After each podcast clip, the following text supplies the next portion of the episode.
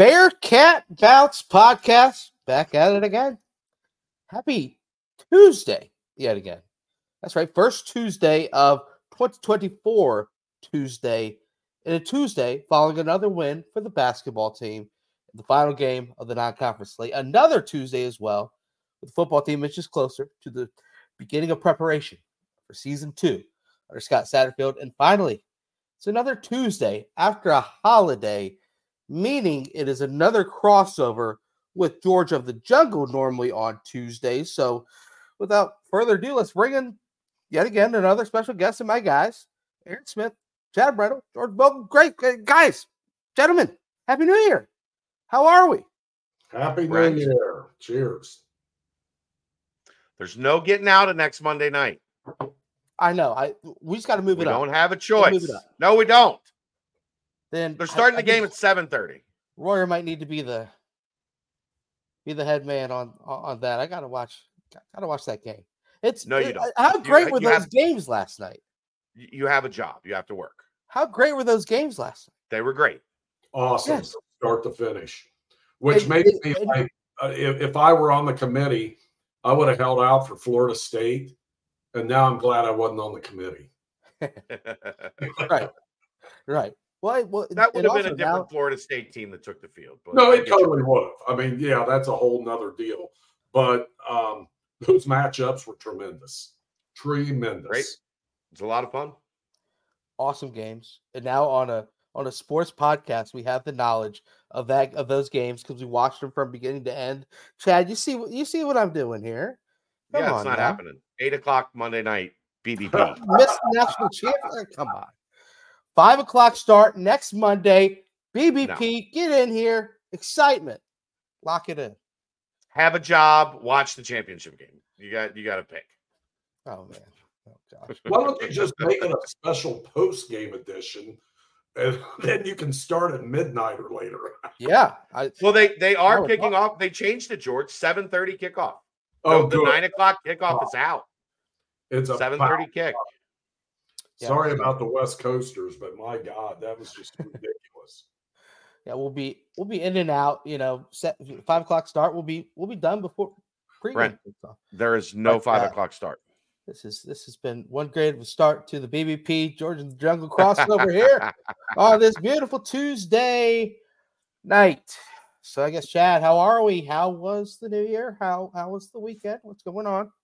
New New Year was good. Went to uh went to a friend's house. We uh we smoked a seven pound beef tenderloin. Okay. And then did some uh fondant potatoes and some mac and cheese, had all kinds of desserts some Dixie chili dip. Uh, it was good. It was good. Very good. I mean, have you ever done uh, Texas shotgun shells? Yes. Yes. With the for the first time jalapeno wrapped. Yeah. Uh, no, the the manicotti. Stuff the manicotti. Oh, you stuff it in. Okay. And then you wrap it in bacon and you smoke it and then hit it with barbecue sauce at the end. It's like a sausage, cheese, beef mixture that you put in the middle. It very, sounds awesome. It's the first time I've done them, and everybody had declared that Chad, these are now uh, a regular in the party rotation. Because I was gonna do, I was gonna do, I was gonna do the jalapenos, and uh, you know, just fill them with cream cheese and then wrap them in bacon, a little brown sugar, there were no, there literally was not a single jalapeno at the Independence Kroger. Wow. So I was like, well, I guess I gotta come up with something else. Aldi. Should have gone to Aldi. Maybe that, that might have worked that time. I don't go into Aldi because I don't carry any money and I won't be able to get a cart. I don't have jalapenos are they, they sell them by the bag. Oh. You just walk in and get the bag of jalapenos. There's like 12, 15 of them in a bag, and then you walk out. Do you, do you have to pay for the bag too? Yeah, I mean it's like two or three bucks, but you, you get a bag of jalapenos. And it was an Aldi piece. I don't think you really caught on to it, but it's fine. but anyway, that's that sounds like a good one. I think we need to try these these these Texas shotguns, shells sometime. They sound they pretty tasty. Well, George, first off, awesome glass you're you're sipping out of there. We were talking about it a little bit. Uh, There's a golf ball stuck in it. Yeah, That's- Tide- that's it's you. not a Pro V1 though. It's a true feel, which I like playing those. okay. I don't think Yeah. I can get this out of here. I've been trying since I this ended up. Uh, this is a Christmas gift from a father-in-law who thinks you're a shitty golfer. That's what this is. There we go. There we go. Well, well how are we though? How was the how Doing was good. your uh, Great. You wouldn't believe what I did New Year's Eve. Um, popped a cork on champagne and watched football. That was about it. It was laid back, and and and that's how it's been. When I was at work, I would always work New Year's Eve because you know you're a married guy, you're older. It's not you let the kids go have fun and Right. party. Let them go Right. out with all the amateurs out there on New Year's Eve. So Did would- you watch did I watch what the ball drop? Brent? No, Brent. Did you watch? You should know what I mean by now. did I watch? Yeah, I don't think I watched. If I don't know what you mean by now. you didn't see Gamehenge. No.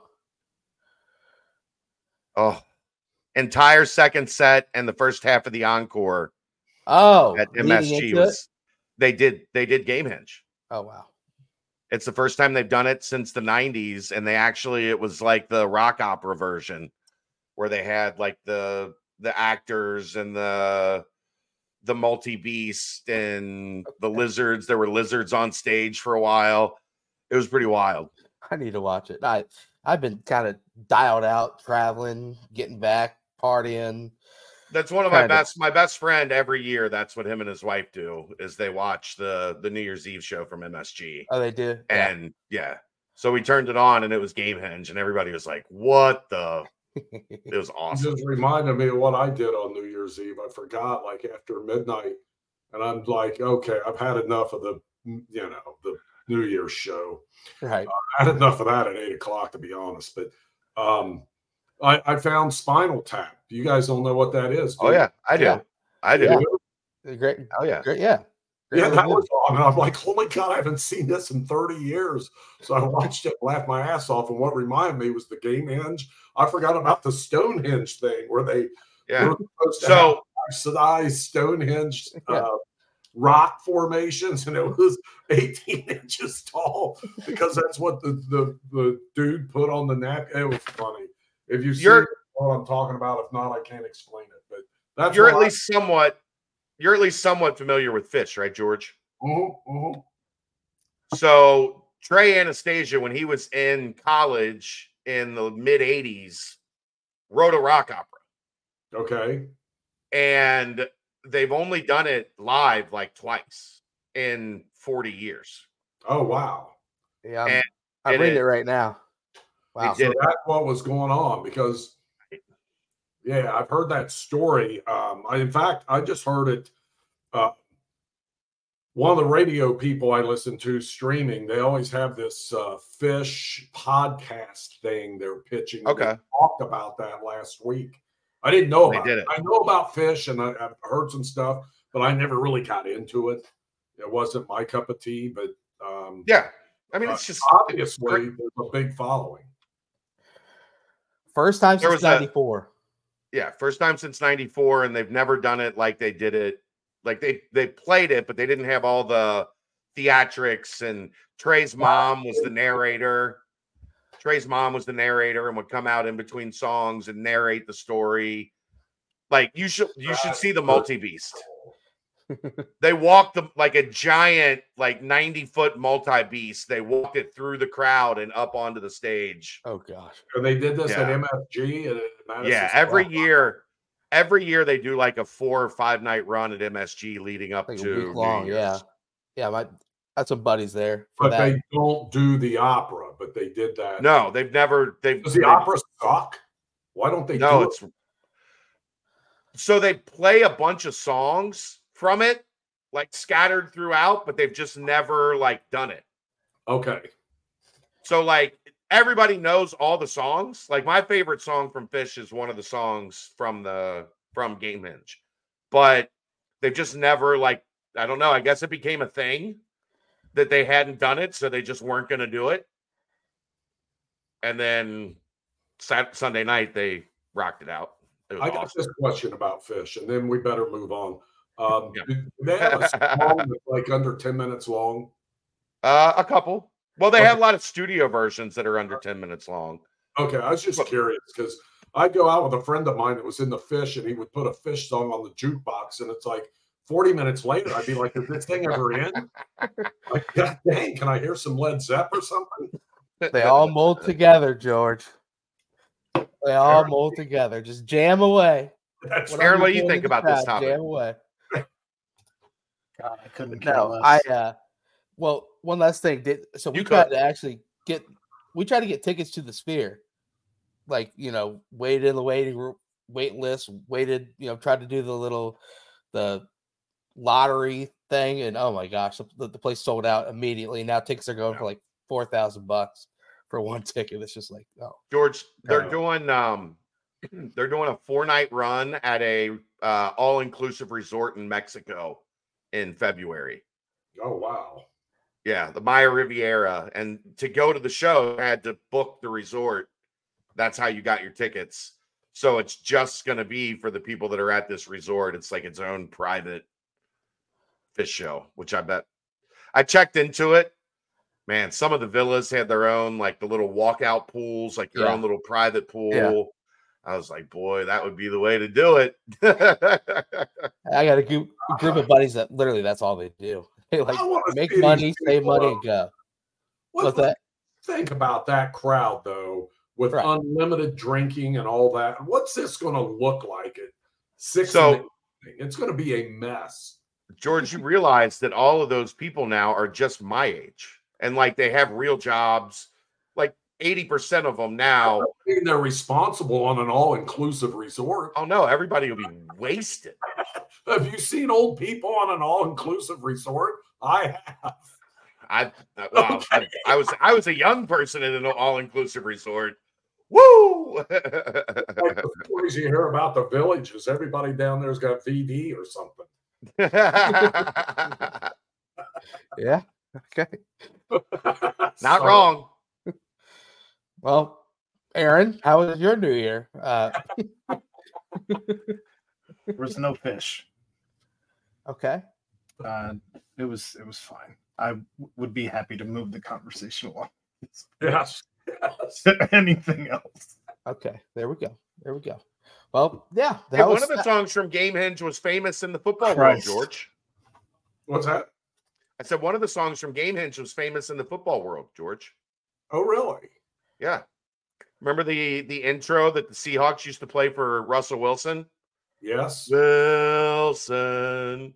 yes. Dun, dun. That's Phish. That's Gamehenge. They didn't play that in Denver, though.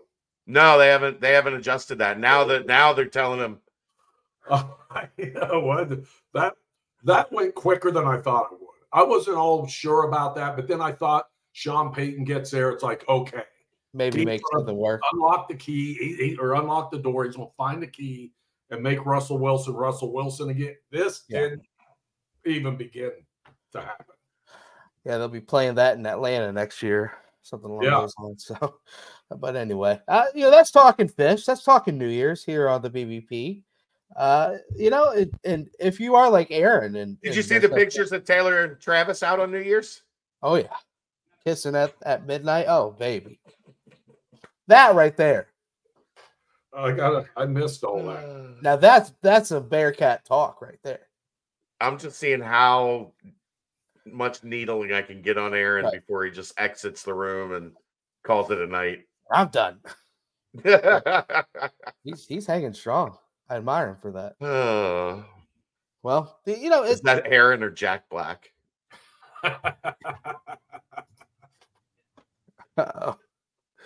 Uh-oh. Okay. Aaron's still here. Well, Aaron, if you are listening to Taylor Swift in the car, maybe a little Phish, you know, or if you're just you Shaking know, it off?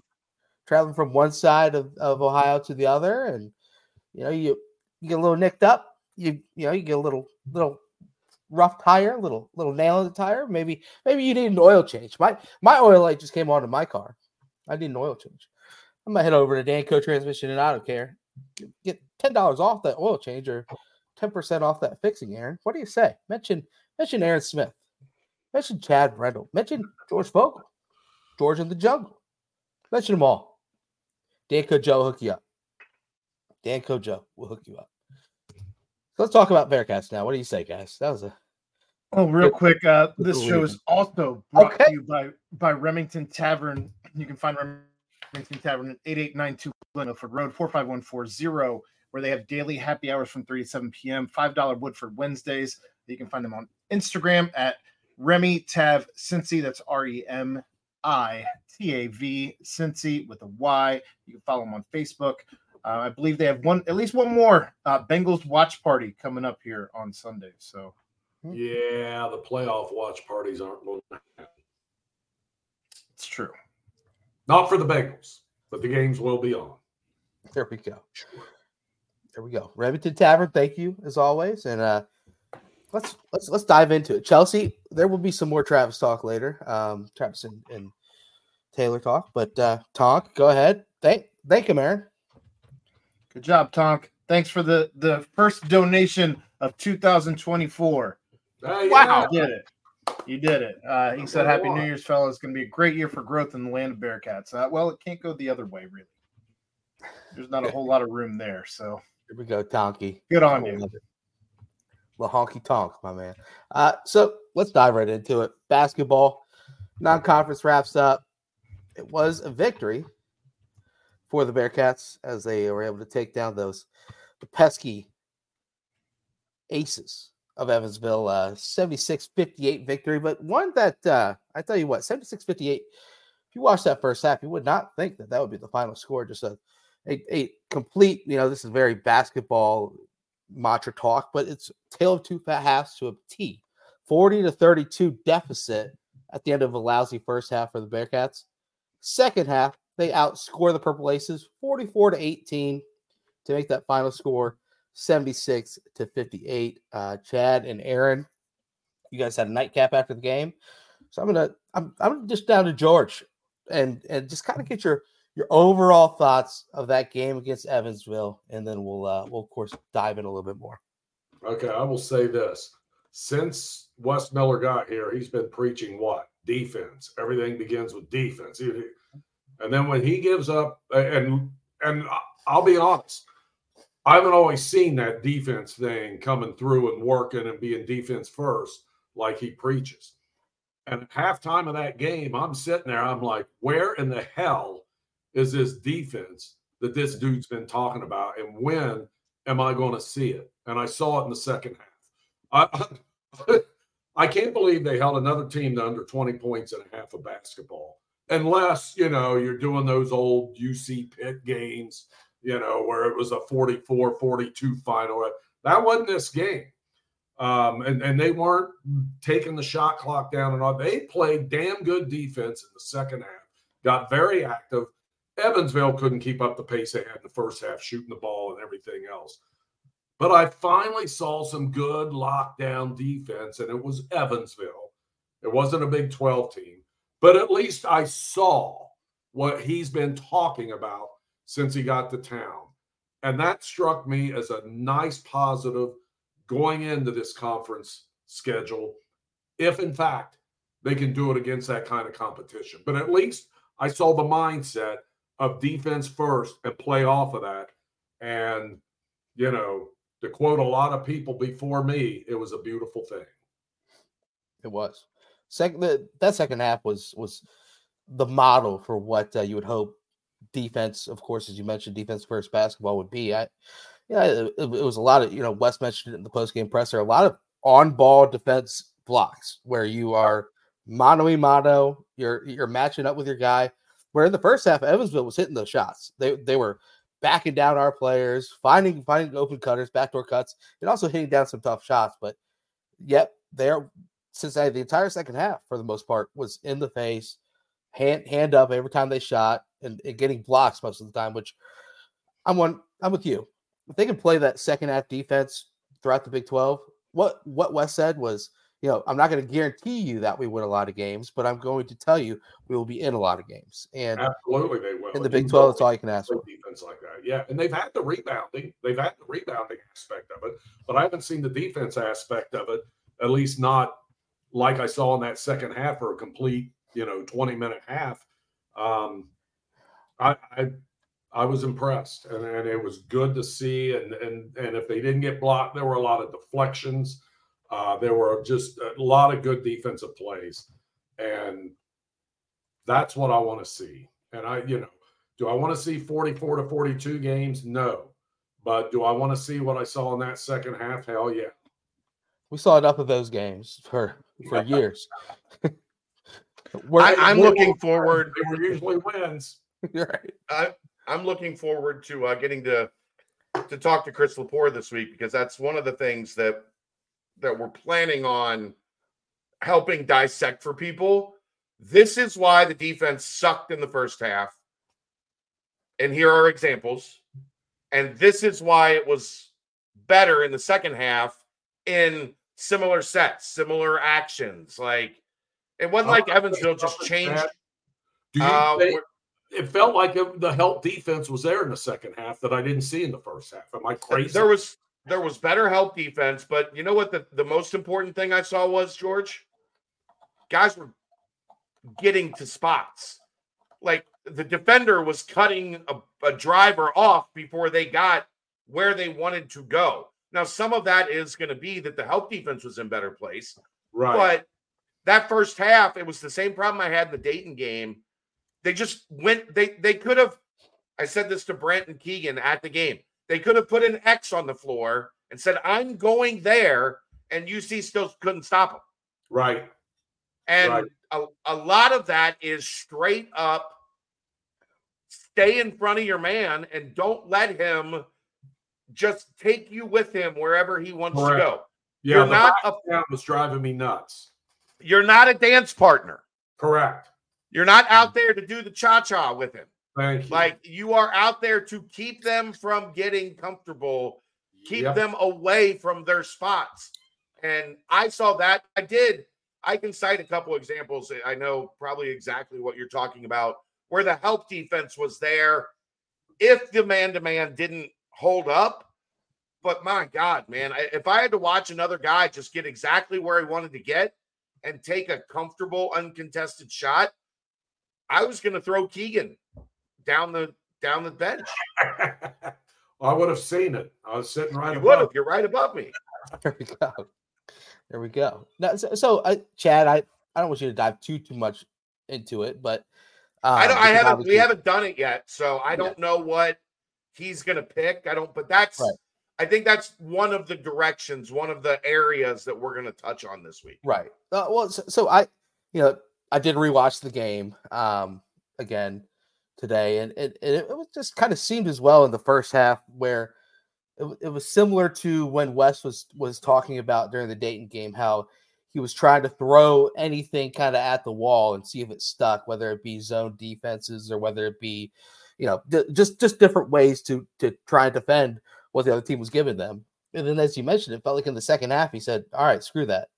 We're Cincinnati. They are Evansville. Yes, they they've come in. They played well. I, they're missing their top two scores, guys. Let's let's just you know man up and, and, and play like you know how to play.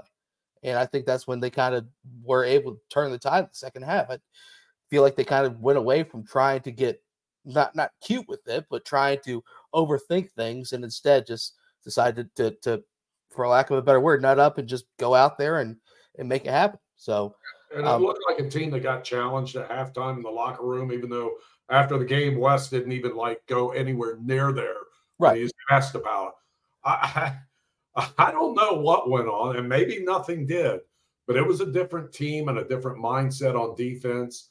And how many layups and close in looks did they give up in that first half? And if they gave them up in the second half, there was at least a hand in the face or someone blocking a shot in the. It was it was night and day defensively in those two halves. Aaron, your thoughts now? A couple days removed, obviously. Uh, you're you're a big fan of the dunk. There was a a, a monster dunk at, early in the game, and then yeah, a, a, a, missed monster dunk later in the game. That that would have been the dunk of that would have been the dunk of the year. We're just we're just waiting for that dunk. We are waiting for Day Day to throw down one of those monster ones. But I guess you're just overall synopsis. A couple days removed now that uh, taking down Evansville, who you know they, Evansville showed some things in the first half. You know, they, they had some guys that could knock down those mid-range jumpers. You know, when you're down your top two scores, you're gonna potentially a lot of people would say, okay, they're gonna go in a little bit ner- not nervous, but kind of feeling a little bit down as if you know they're they're behind the eight ball already. That you didn't sense that at all. They came out, they uh kind of kind They of run good met- stuff. Yeah, they did. I I mean, it was just it was interesting. But Aaron, your your thoughts? My thoughts are that this team looked like a team in the first half that deserved to be booed by the home crowd. You were down 32 to 40. You were letting Evansville have their way with you on your own home court, and they they looked they looked tired, uninterested. I don't know. I mean, they looked it was it was a weird vibe from that team, and they looked like a team that again just deserved to be booed in the first half. They got their act right the second half. I mean, for Evansville to be missing your top two scores and to be down 40 to 32, it's inexcusable. Um, it's just, it's not the brand of basketball that Wes Miller wants this team to have. And it's not the brand of basketball that these fans have come to expect out of Cincinnati.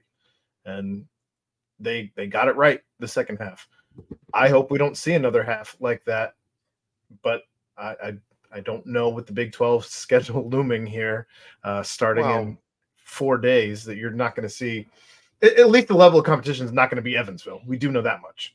Um, but I don't know. I just don't want to see a team that just doesn't look all there the first half in another You know, game. you know what they, you know what I thought they looked like, Aaron. I thought they looked like a team that looked exactly like the fan base looked when they heard that Evansville's top two scores were out. Oh well, this is gonna be easy. Like we don't. Yeah. The intensity level isn't necessary tonight. We can. We're coming back from Christmas. It was a New walk, Year's like, like coming a up. walkthrough. It shouldn't Right, be. that's what I'm getting like at. a walk- Yeah, yeah.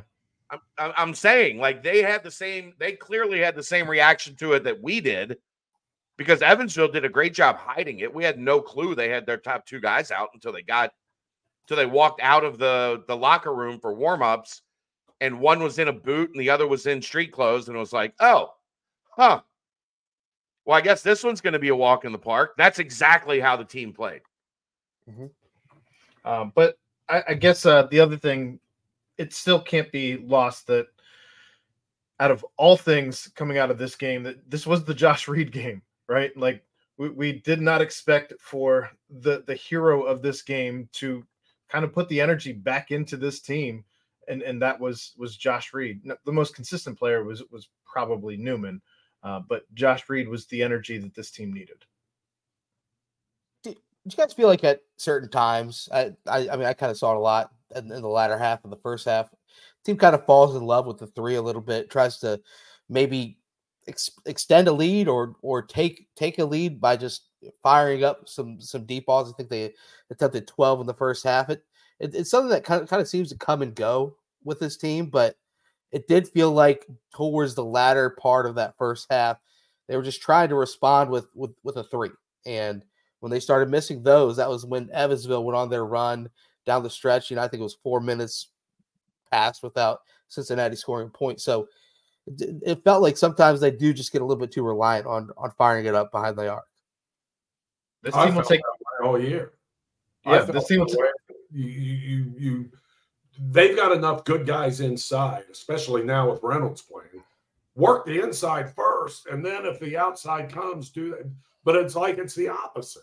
Mhm. I mean, I, that may be too simplistic, but that's what I and I definitely. I'm screaming, get the damn. I don't care if you're down 15 in the first half. Get the ball inside establish something and then you can work off that and that seemed like not that didn't even enter the thought process in that first half and if i sound mad i am This team will take threes, whether there's a hand in the face, whether they're wide open, whether they are good shots early in the shot clock, late in the shot clock. It doesn't matter. This team is not afraid to shoot a three at any given moment, despite whether it's a, a good shot or not. And that's probably the most frustrating thing I, I have with this offense. I mean, yeah, that second half they fired up 17, made eight though. That was kind of the uh Yeah. the the, the whole Simas Lukosius second half going off type, Right. type thing. Vix, a lot Vix that, now he took one that he probably shouldn't have and i think he made it um, but those are in rhythm those are in within the you know, they're open, Mhm. they're they're good looks, and Right. they've got other Big- stuff going on, and it's like it's when it goes the other way, it just drives me insane. Vic's threes killed the spread. Yeah, Well, I was gonna get to that. Gill should never shoot another three as long as I'm sitting here. God Almighty! I was gonna get to that, but uh, so second half though, just real fast. I, it, it was a twenty-six to six run to start the second half. Inside of that twenty-six to six run, there was a fifteen to one run that kind of you know also it, it just established the lead and built the lead for the Bearcats. Was that, I, you know, the light flipped on, uh, and offensively they kind of fueled themselves with the defensive side of things as well. So I don't know. Uh, It's it's putting together two halves uh, that is going to be pinnacle because I, I tell you what, you got a Provo and you and you struggle in the first half. There's not going to be a chance to come back in that second half. Um, I don't know what what do you guys think? Uh, uh, we mentioned defense already, but offensively, is it kind of just getting into the flow, getting some stops, and then the confidence builds up? Because it does it did seem like everyone was kind of moving a lot, lot more free in the second half there. For me, They it play better defense. Yeah. Yeah, for me, it starts with that, and uh, it also starts with getting the ball down. low. Vic's a good passer. Vic's a good passer out of, and I think Reynolds has looked like he finds an Reynolds open can ball. pass. Yeah. Yeah. He really I. I so I think that's what they got to do, and and I just think it fits this team so well to to work inside out and do it that way. They do have some tremendous outside shooters, and if, and if that's working, roll with it. But you know, you clang one or two, you got, I, you know, you got to get it down there to the guys, and both of those guys, Vic and Jamille, both have nice touches. Um, I, I don't know why you would do anything but that, but and they're going to have to do that in the Big 12. They really are. I mean, it's going to be a physical, tough conference. Reminds me of when UC went into the Big East and the way that conference was, because back then it was it was the undisputed leader in basketball. Yeah. Now it looks like the Big 12 is the mm-hmm. undisputed. When you look at those it's really not close. rankings and KenPom and all that, it's like, holy crap, what a gauntlet about the run. Nuts. It's really not close when you compare the the Big 12 to every other league. Yeah, I mean, you you just go right down the list and see where these guys are, and and what concerns me is, you know, the only teams that you would consider being anywhere near a, a national ranking or anything else, UC look like crap against in the non-conference, and that's Xavier and Dayton. And I just Neither of them were at home. You do get you do get nine games at home in the Big 12. So that's a plus. Uh, and they avoid the top three, what look like right now, the top three of the top five teams in the league at Fifth Third Arena. That's Yeah, not great. and- but But if you're trying to win, while it's not great because you're not going to get those marquee ones, what it means is Pile Most of leagues at fifth third are going to be winnable. Like you don't, you're not trying to beat Kansas at home, which you're probably Right. not going to do. right. So they're like they they should be able to be more than respectable at fifth third arena. The road games, I'm with you, George. I'm concerned You about got what to happens a couple road. somewhere, right? Because you're not going to win them all at home, right? and they Yeah, probably back- will. They probably that's just how things work and how sports works. But um, there's probably going to be a win that I'm shocked at on the road.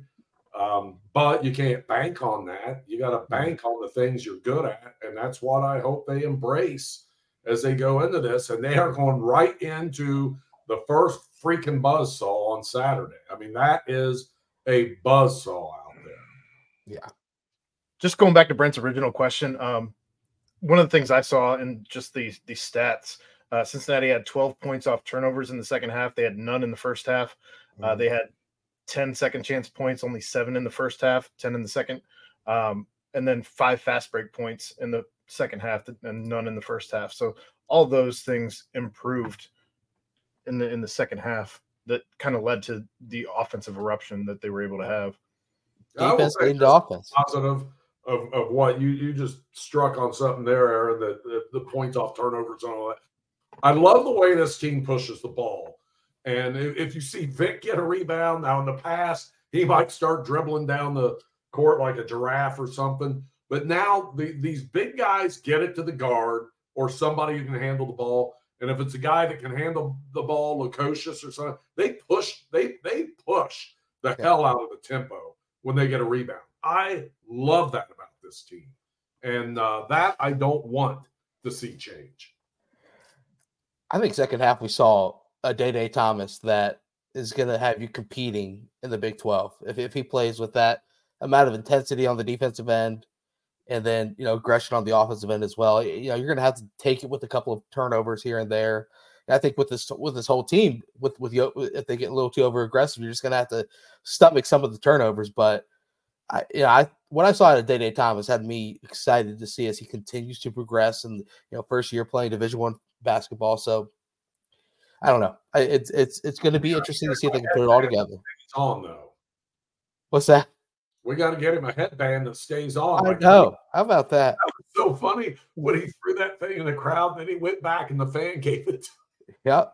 It's like, What that thing fell off like three times in that game, and uh, so he's uh, that. That's got to be the old one. That's got to be a stretched out old one. Yep, Um, surely to God, you know, Jordan Brand will have him a new one here soon. One of the stats the telecast brought up, I believe, was 51 of 59 of Day Day's points had come uh, of the last several games had had come in the second half. And if that that is the actual numbers, if I'm re- remembering correctly, we're, we're several days removed and a couple drinking nights in between. Um, but Heavy. Heavy. but- nights. I believe that would translate to uh, 60 of uh, 69 points at this point uh, over the course of the last several games, which which is crazy that he's had that kind of second half explosion over the the uh, last what five six games. But that's where we're at. he looked really good. That's the math major, Aaron Smith. I love it. I love it. But either way, it was a win. Uh, and and you know what? You can you can take wins any way you can get them with with how the whole rest of the landscape around college basketball. It, it does seem like most teams are taking one on the chin in the non-conference that they probably should have won. Uh, sadly, Cincinnati didn't win one that they potentially you know could have lost if, if that makes sense. Obviously, the Xavier and the Dayton games, but you headed to, to Big 12 play, 11 and 2 in the non conference. I'm, I, I'm going to go around the horn again and, and try and just overall thought on how you feel the non conference was. If, if you want to give it a letter grade, if you want to give, give it a one out of 10, a one out of five balls, you know, whichever way you want to roll with it. But how you feel through the non conference slate, the team looked or performed or result based are they looking great, looking okay, could have been better? Just overall synopsis around the horn, Chad. I think the only thing that's that's frustrating is we still don't know what this roster looks like. Yeah. Like uh, like the whole roster. Like uh, what is what does it look like when you have all 11 guys that are vying for minutes in your rotation available because it's happened once and that was Dayton and they got their ass kicked. Um so you don't like what is what is when you need to stop who are the guys you need on the floor? When when you need to get the when the offense is humming who are the guys that are in there? Like what what are what what are your strengths and weaknesses like dialed down after 13 games? And we don't have we don't know. We don't we're, we're going into the start of big 12 play. It feels like with a team that we we don't know a ton about as a unit. We know think we've we've seen enough to discern individual players what their strengths and weaknesses can be but i mean i, I think the number one I, I think berg wrote about this um in the article he did Mhm. the number one like most efficient roster has played 44 possessions together that's a little over a half Yeah. and until you can get there, until you're comfortable with this is what our team is. I, I don't know what the ceiling is, right? Like I, we've seen the floor, hopefully. Maybe we haven't, but we don't know what the ceiling is. Eh, like we, maybe not. I mean, we're we're going to Kansas. We might see the we might see the floor at Phog Allen Fieldhouse. Um, I hope we have seen the floor, but you're right. We don't know for sure. I mean, uh, that that part is frustrating because you would hope at least even if they didn't play well, we were seeing some continuity and some progression. And it just feels like between the eligibility stuff and then the injury stuff that came, as soon as you got Jamille eligible, Aziz gets hurt three minutes into the UAB or the, the Dayton game. Right. Uh, so, and then CJ gets hurt at some point in there as well. And, you know, I don't know. I don't have a great pulse on what this team is. Yeah. Yet. And that's terrifying going into one of, and every team in the Big 12 is going to have one of these five, six game stretches. But there's no six game, nobody is going to have a harder six game stretch. They're they're going to BYU, to yep. Kansas, and to Baylor. Yep. In the next three weeks. Yeah. yeah. And then all and then all three of those home games are equally as difficult. right. Right. I don't know. So that part, like some of there's nothing you can really do about any of it, but that's the circumstance that they've been dealt. Um, I'm just frustrated that like I don't have a good feel for when BYU is going to go on a run Saturday night. Yeah. What does it, it, does Cincinnati stop it with defense? Does Cincinnati stop it with offense? Like what what do they do to slow down the inevitable 15 to 2 BYU run? It's coming Saturday night. It's coming. I eh, you know, it, kind of piggybacking off that as well, Chad. You know, it's eh, everyone's been mentioning the rotations and you know the minutes being spread out. You know, and it, you saw Josh Reed, as we mentioned, have a bulk of the minutes in the second half on on Friday night. Well, now in, in your head, you're like, okay, well, what happens when Aziz gets added back into the mix? You know, does that lessen the minutes here? How, how do we work out the minutes there?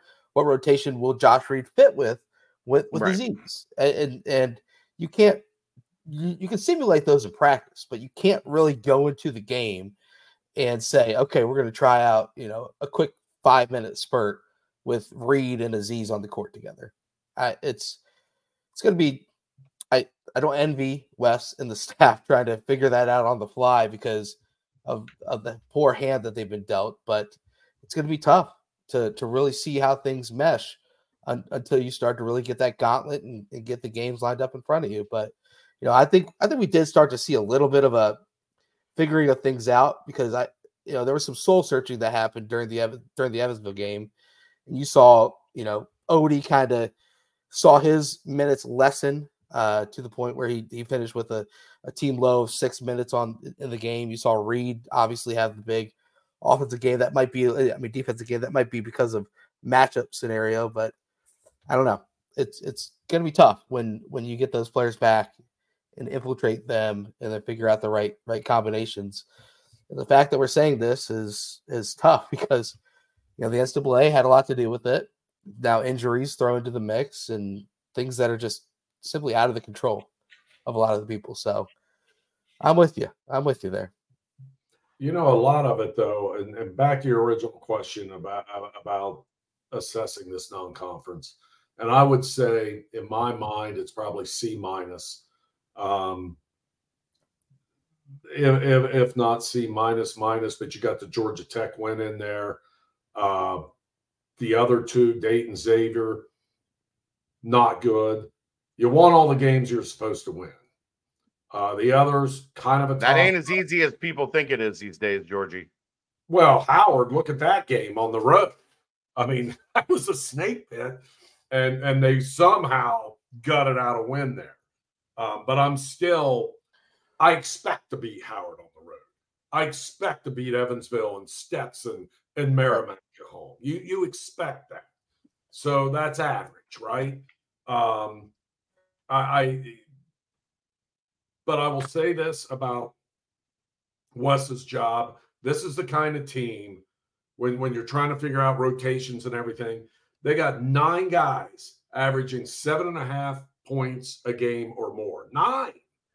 So he's got a lot of stuff to work with, a lot of balls in the air, so to speak. Um, he's got to figure out. He this is why I love the Josh Reed second half against Evansville. Josh Reed got in that game, made a difference. He left him in there. He rolled with the hot hand. That's how this team's got to work, I think. And I know, you know, there's some coaches don't like that. They got to have the sure thing and the sure score and the sure. He's got a bunch of guys that can, different guys that can be hot on a certain night. And you, he's got to figure that out. And I, I joked with Aaron a few weeks ago that this team needs to run a damn scrimmage about four hours before game time and figure out who the hell's having a good game, whose biorhythms are up and whose are down. And that's who you roll with. And he rolled with Josh Reed in that second half, and that kid came through big time. He did so many different things well. Surprised me even because I've always felt like maybe he was a step slow or this or that or something just wasn't quite. He was engaged big time and made a huge difference in that game and in that second half. And I think that's what Wes has got to figure out with all these different. He's got a lot of weapons to use, and it's up to him to figure out who to use when, who's hot on that night, and let him roll with it. And if a guy gets in there and has a really good shift, let him have another. You know, if he gets gassed, you bring him out, but you get his butt back in there. And that doesn't mean if Day Day Thomas gets off to a bad start, you bury him on the bench. No, he goes back in and if you see it starting to work, you know, he can turn it around like he did against Evansville. But I, I think that's the biggest part of Wes's job going into conference play is figuring out who are my guys on this night. Because I got nine of them now that can contribute in a big way, maybe 10. I'm probably not even counting Josh in that. So he's got 10 guys that can contribute in a big way. And so I give a C minus for the non conference because you kind of beat everybody you were supposed to, and you didn't beat anyone you weren't supposed to. Mm-hmm. Um, but I, I, I still think there there's there's a little bit of hope for this team in that they've got so many guys that can step up. It's um, you know we'll see how Wes handles it because what I'm saying is not an easy thing to figure out.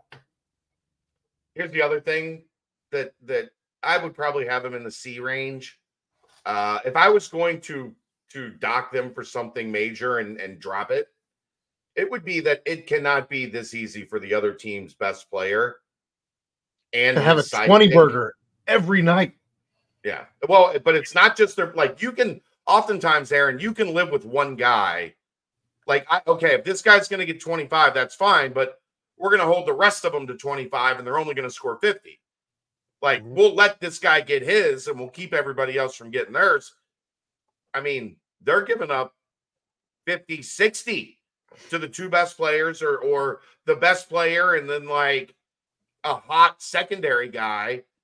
Yeah. Teams are getting to that 50 spot, 45, 50 points with two guys. I, and Chad, it's, that, it's you're, funny. You're going to get murdered in the yeah. Big 12 if you if the best player on the other team is going to get 25 and somebody else is going to get 20 murdered well, murder Chad, it's funny because we mentioned the top two scores out for evansville well guess what happened the next two scores on the list both were the leading scores for the for, for the team this past uh past weekend so out was uh Rikus, I'm not going to try and pronounce that too much, or and Chuck Bailey. So in their replacement, Yacine Toumi and Kenny Strawbridge, which also shout out to uh, Kenny Strawbridge for making me very sad on a Friday night, knocking down a random unneeded elbow puff fadeaway jumper to take away not only one of my bets, but two of my bets. Had them at 18 and a half. And then I heard the, the other leading score was out. So got it again at 19 and a half. And I felt pretty doggone good. Saw the uh, Daniel Skillings dunk came out like, okay, it's going to be a good Friday. Let's use these winnings towards the weekend. It's going to be a long, fun weekend. And then little did I know, it's going to be a meaningless jumper with 17 seconds left in the game. I, I mean, it, it, it was bad.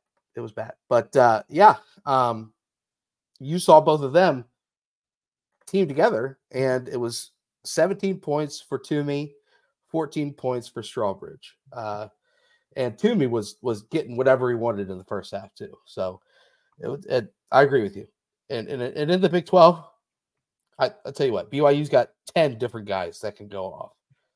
So it's going to be tough. Tough. Oh, yeah, yeah,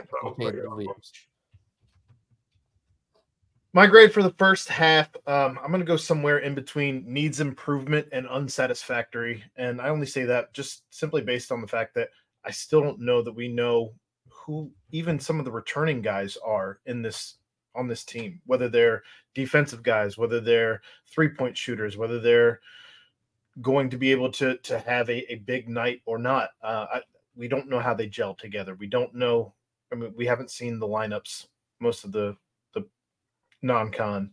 Um, and they're they're still trying to figure out how to play with you know Jamille and Aziz when he gets back, and and what they're doing with two bigs at the same time, what they're doing with both Jizzle and Day Day out there at the same time.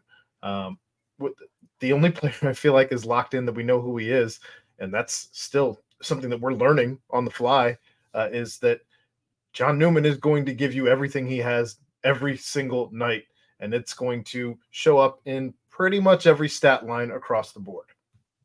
Yeah, you know, we we have seen efforts out of each each player on the sure. roster where you've seen the flashes where you can say, okay, that will translate into Big Twelve. I don't think we've seen many times outside of you know some of the blowout wins where two or three or four of the players are doing that at the same time in the same game. So I it got to sp- string that together and got to figure out a, the lineup that works best. So we'll see what happens there. Um, I'm gonna wrap it up real fast, real fast with with this. So last year, who remembers the game across the river at NKU? That was a horrible game. Sorry to, to remind you guys, but that was a loss. NKU 100, 160th in KenPom. Then two years ago, who remembers that game? Afternoon, Monmouth comes to Fifth Third Arena. It's another loss for the Bearcats. I, it, Hayden Koval tried to fire up a three at the end of the game, I think, to tie it, and yeah, went went off to the wayside. Uh, just shows you kind of how, how wild it's been. Hayden Koval firing up a three pointer as the buzzer sounds. It, come, we come a long way, I guess. Um, and then, but there's none of those this year. And then you look as well in conference. Two years ago, Bearcats lost to Temple twice, 116th in KenPom to finish the season. Lost to Tulsa, 171st in KenPom to finish that season, and then lost to USF, 252nd in KenPom. Then last year, 120 Temple on the road, lost that one on New Year's Day, if you remember that. And then ECU dropped that one. ECU was 180th in KenPom last season. I mentioned this because there are no bad losses right now. And the rest of the way, there will not be a bad loss. So it's it's tough to, to put it like that in, in layman's terms, but right now 126 West Virginia, that's that's the lowest team on KenPom in the Big 12. They're only going to get higher because if you play teams in the Big 12, you're you're only going to improve your KenPom rating even even through losses. So it'll be it'll be interesting to see what the team can do now with a, a, full slate of games where every single game has the opportunity to be one that really helps them out on the resume. But I agree with you guys. It's a a lot of questions that we hope the answers to were right there in front of us, but right now they simply are not. Um, let's let's quickly take a look at BYU, and then we'll wrap up this uh, basketball talk your guys' overall thoughts on you know opening game in, in, the Big 12 chat. I'm sure you and Dave will dive into this a little bit more. Um, maybe you and uh, and Chris will also mention it a little bit as well. But uh, this this BYU team is something else, man. They uh, have had nine different players on their current roster score at least 20 points in a single game this season. That's pretty amazing in my eyes. Their leading scorer, Jaxson Robinson, comes off the bench. They have another player who who averaged double figures, Spencer Johnson, who is the oldest player in college basketball. They they are returning um, one of their better players probably this this weekend, coming off an injury for them, and we'll see if if he is fully available. But uh, I, I don't want to ruin his name again. But uh, Fousseyni Traore, there you go, tried it, and he's coming back. From an Tried it. He's coming back from an injury, so it's it's just another. Uh, this is a good BYU team, but they're similar to, to Cincinnati in, in a way as No, well. Uh, no, I, I'm talking just wins and losses. So they they've won every game that they should have. They had a really good win against San Diego State, and then they lost their only true road game against Utah. Gabe the, the fighting Gabe Madsens, uh, 73 to 69. But the reason why analytics loves them so much is because they they beat the teams that they're supposed to beat by way more than what the analytics think that they should. they beat beat by. the piss out of people. Yeah, Yeah. they dominate teams. And Here's the thing. I mentioned like Utah or, or BYU is going to go on a 15-2 run at some point. right. They usually go on like three of them every game. Yeah. Because they have numerous guys who can shoot the three. They're the, They're the best shooting team in. America. Yeah, two two four men that can step out and knock down threes. They've got a transfer from Charlotte. Chad, I don't know if you've ever seen this guy play for them. Um, yet again, uh, it- it's Aly Khalifa, right? Six Yeah, foot I've eleven. This dude, it- so he only averages like five, five, and five. But the way he plays, it's just like it, it's crazy. He he had like a his assist to turnover ratio was seventeen to one heading into their last game. I, it's just crazy. He's six foot eleven. They they've got a lot of good players. They d up, they defend the three, and they knock They're the oldest team in. America. Yeah, it'll be it'll be tough sledding. Um, so I guess the BYU team. yes, it is. So question around the around the horn Now, hold on. I, I do I do want to bring something up though. Yes, This BYU team looked a lot like Cincinnati looks right now one year ago. okay. Yeah, they did. Returned a lot of a lot of players from last season. What everybody picked them at the bottom of the league Yeah, thirteen. because they were they were what 19 19 wins last year 19 and I- 15 I, think it might have been fifteen. Let me pull it up real fast. they were in the nit Yeah, right 19 and 15. There you go. right and they won two games in the nit Didn't make the NIT. They lost to Ah, St. okay. Mary's in the West Coast Conference tournament. okay um but point being that was a team that was figuring it out Mhm. a lot of got a lot of lot of roster continuity a lot of guys figuring things out playing together they're huge sometimes playing that big it takes some time to figure out what works and what doesn't especially defensively. Um and nobody nobody saw that team from a year ago who returned almost everybody doing this. It's not they didn't hit the portal.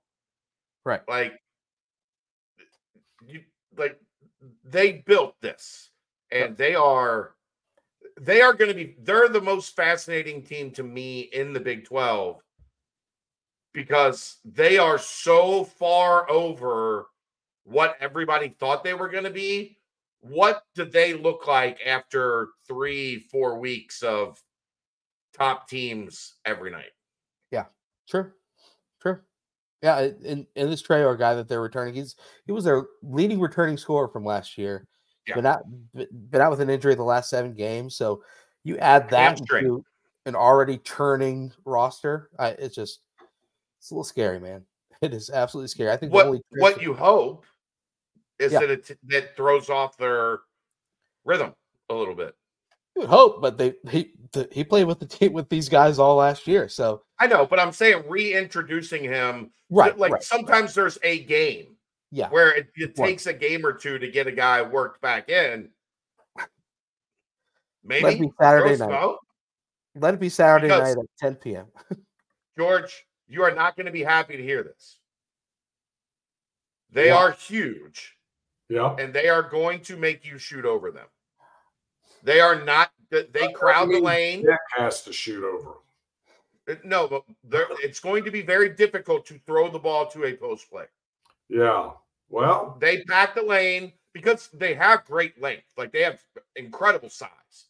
So their belief is we can pack it, and if you spread it, we can close out with our length right. enough to impact you. And Right. guess what, George? Cincinnati is shot like one of those like uh th- those college students that comes out with like like 12 Yeah. minutes left in the first half and they're like, "Hey, we'll give you a hundred dollars for every three that you make in 90 seconds." And the kid walks out with a hundred dollars. Right. That's how Cincinnati shot away from home. Well, and I, I, I don't think they're going to have CJ this week, are they? Is that? no. Uh, it didn't sound like it today. Um, so that's another option that could get hot. That's not going to be there.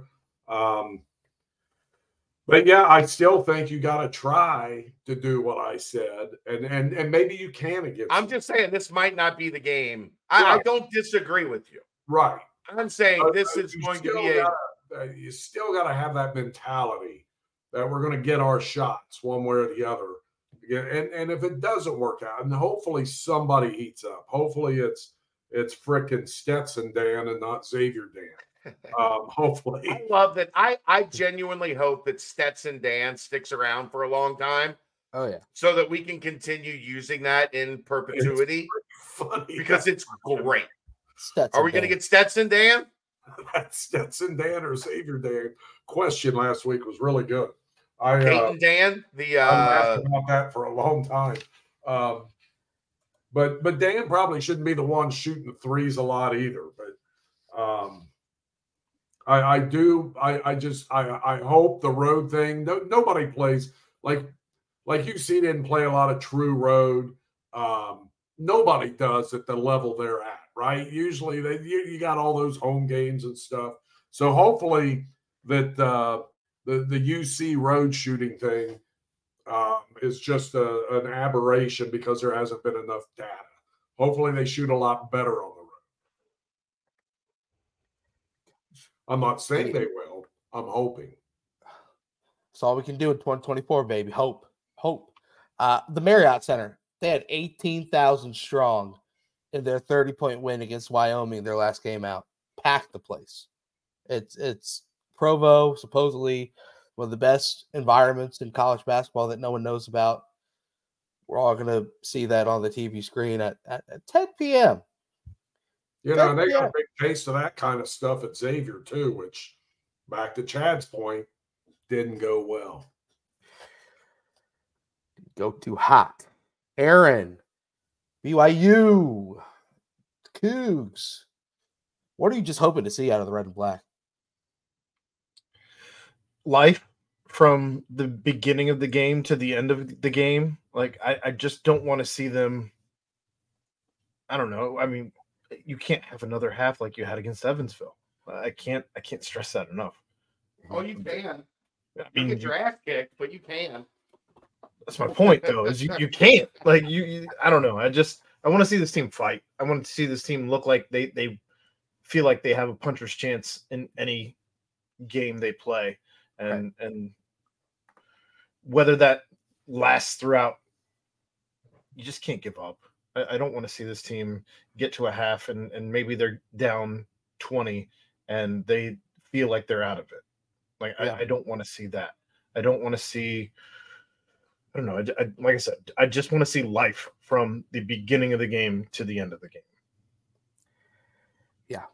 I you know the the one thing that is kind of crazy is is how elite of a rebounding team the Bearcats have been throughout the non-conference slate. And BYU So- better. I well, right now the numbers still say Cincinnati's better. So so there's only two teams that are in the top 13 uh, pardon me, top 12 in both offensive rebound percentage and defensive rebound percentage. That's Cincinnati, who's number 1 in defensive rebound percentage in the country, and number 7 in offensive rebound percentage in the country. And that second team is BYU. Number three in offensive rebounding and number 12. Oh, sorry. Number three in defensive rebounding and number 12 in offensive rebounding. So, a rebound differential for both teams pretty much uh, it's the same. I Yeah. mean, it's, it's right real- now, they're the two best rebounding teams in the country, and it's it's not particularly closely, is it, Brent? Arizona's kind of lingering there. Uh, but they kind of dipped a little bit from this past Yeah. weekend. But yeah, it's it's it's BYU and, and Cincinnati. And BYU shoots a little better from three. No, not a little. Well, a few percentage points, right? They're the number one three point. They're the number one perimeter shooting team in the country. And then I think from the field, they're right around 48, 49, somewhere in there. Yeah. Um, they're good. They're good. I, and when I say 48, 49 percent, they're Percent, making right. that percentage of Right. their shots as a team. Um, it's really scary how well they shoot it. Um, they've got a little And to bit get there. to get to Aaron's point, if you let them play above their ability, they might shoot eighty percent for a half. Right. Like if you come out and you don't get after BYU with every inch of scrap that you have in your body, they might they might go 18 for 20 and a half. That's As why much as that pains me to their hair on say. fire like they did in the second half when they Yeah. came out against Evansville. I mean, that's that's how you play winning defense, guys. You're you're trying to eat the arm off the other dude. I mean, that's the men that's the mentality you got. I I mean they've got four guys. Uh, BYU does four guys who are shooting over forty one percent from three, and each has attempted forty eight or more from three. Uh, talking. Dallin Hall, 6'4", 41.7 percent on forty eight attempts. Jaxson Robinson off the bench, six foot seven. He is shooting forty one point four percent on eighty seven attempts, and then of course you've got Trevin Knell, who who's arguably one of the best shooters in the country, 72 attempts, shooting 43.1. And then Noah Waterman, their six foot 11 big guy, has shot 73s, has made 42.9%. So it's a, it's What going to do be you- tough.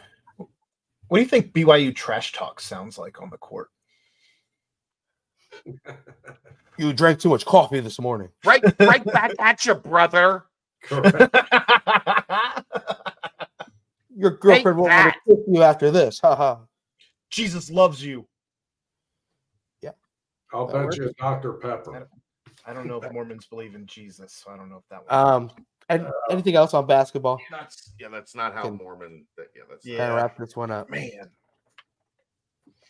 Well, I hope we see a fight. That's all I know. I hope like like a Yancey Gates fight. not quite that far. No, I just Oh. want to see a good battle. You hope you see some fight. What you said was, I hope we see a fight. I don't know what I said. I, I did I say a fight? I said, yeah. Well, I hope I see the Bearcats fight their butts off. His golf club, his, his golf ball cup is gone, so he doesn't know what he's doing. it is gone. I was going to go back. and fill it up. Do you mind? I won't fill it up, but I'll put some in there. What's the next topic? Um, so I can think about it while I'm getting a drink. uh, well, was was going to just mention the one commit on the football side of things, and then roll right into Bengals talk with the George and the Jungle Boys. Okay, I'll be back in a second. Okay. Well, that. also, I I did want to mention one last thing was uh, oh, what what was I going to say? Um, well, yeah, I- I- what- one last thing with BYU. I'm I, I'm clinging on to the 95 to 86 neutral court win that they had against NC State. It was only a, a nine point win. NC State hung with them. Can we move the game to somewhere other than BYU? Yeah, I I think it's a little too late to get that planned, but you know what? I'm Okay. got to hang on to something. That's So what scares the like that play. It's going to be their first ever Big 12 game. Yeah. That is one of the the rowdiest arenas in America. Yeah. Like that place, if you give them any reason to get uh oh boy. Um excited. right. I'll go with excited. Had to remember the subject matter here. Um th- that place is going to go insane. Yeah. So I agree. And I think the 10 I- p.m. tip, like mm, for, for Bearcat fans, would be like, oh, 10 p.m. tip at fifth third, get rowdy all day. I think that plays a little bit more into BYU's favor because it's like, this is what we are going to plan the whole day around is this. well, and it's only eight o'clock out there. So right, right. But I'm just, I, I think it kind of kind of lends favor to them, but we'll see. we are going to drink so many decaffeinated coffees before that game. Wow. Your school has co-ed dorms. and said as an insult. like, yeah, we do. It's Right. fucking great. Thanks. oh boy. Quick paper supply. Yep, that's the quick paper supply timestamp. Your local and family owned restaurant supply company for all your non food products. Quick paper services over 150 restaurants with weekly low minimum next day deliveries, providing a wide range of food service products from to go containers, cups, custom printed products, eco friendly, and much more. They also have cleaning and restroom supplies for all your janitorial needs. Call Nick 513 470 2029 and reference Bearcats for 20% off your first month of purchases. Whoa, quick paper supply. Um, just real quick, uh, football wise, uh, Cameron Wilson uh, transfers from Louisville to Cincinnati. Another edge defender, um, outside linebacker type uh, player. Uh, You know, it's it's a guy obviously has played under uh, defensive coordinator Brian Brown, a guy who is, is familiar with the staff, familiar with the scheme, and a guy that what I like to see is when players transfer away from uh, you know, teams is, is kind of getting a pulse of what the fan base says about them. And you go on Louisville's board and they're like, ah, this one hurts. You know, uh, Cameron Wilson did everything we needed him to. He's he, he's a really good piece to a defense and to, to the depth of a defense. He, he, he had a really big hit in, in high school tape that I saw. Um, and then he, he was productive in the time that he had at Louisville as well. Um, and then Chad, I think this week should probably fire up a little bit more in the portal with, you know, obviously the bulk of the better teams in college football finishing up their seasons uh, this past Yeah. week as well. So I imagine more action on that front. Yeah, I mean, there's visits happening the third through the seventh. Um, Keegan has all that pretty much covered on the uh, on the website, so you know uh, everything should be should be good to go there. Uh, we'll see. Defensive backs, come on down. How many? Do you know how many they've snagged so far out of the portal? I'm, I'm just Eight. eight DBs or eight total. Oh, eight total. Yeah. Uh, DBs just two. Two DBs, Just the Yeah, safety and uh, safety and corner. a slot corner, and a safety. yeah, they got to get some more help there. That's the nine nine total. They are well aware. Well, Well, we don't count the long snap. They, they saw the games I saw. They're well aware. All right, someone's Aaron. kid too. Yeah, we're just not counting him as a position player because he's a long snapper. Aaron, let's pass it on down to George in the jungle. A little little Bengal talk, uh, however rough it was. Out, now, outside of the aforementioned Taylor Swift and Travis Kelce love, go ahead and take it away from there, Aaron. Well, Aaron, are you okay? um, no, I look. I, I'll be the first to say I did not. I did not want this team to win a game when Joe Burrow went down. I didn't want them to win another game. And then they they played with my hopes, and now now I'm hurt. Now I'm hurt a little bit. Um, I hate losing. I don't know. I guess I just feel like with the AFC not having a clear cut winner outside of the Ravens, who, who have dominated everyone at this point, um, and the Cleveland Browns that have surprised some people, um, both in our division. Um, I, I think that the Dolphins are frauds. Uh, they're they're fast, but I feel like unless they have everybody healthy, they are they're fr- and Bradley Chubb going down hurts them as well.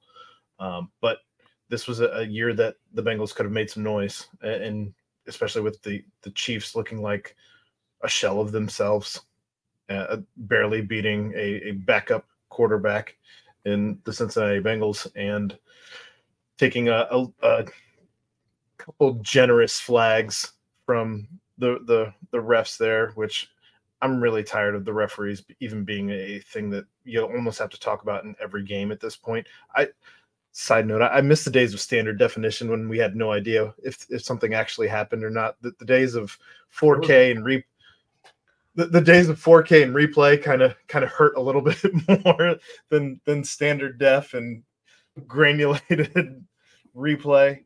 But uh yeah, they, they they toyed with my emotions a little bit this year, and the the losses to argue, I don't even know that it's arguable, our, our biggest foes in the Steelers and the Chiefs at this point sucks.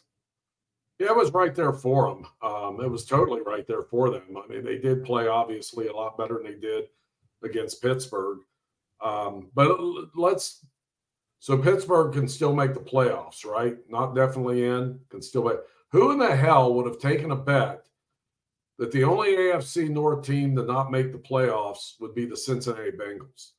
Nope, I would nope. have everything I got and then some. That would not happen this year. And that very well could happen because I don't think the Ravens are going to need to put up much of a fight against the Steelers. So uh, I think Pittsburgh walks out with a win.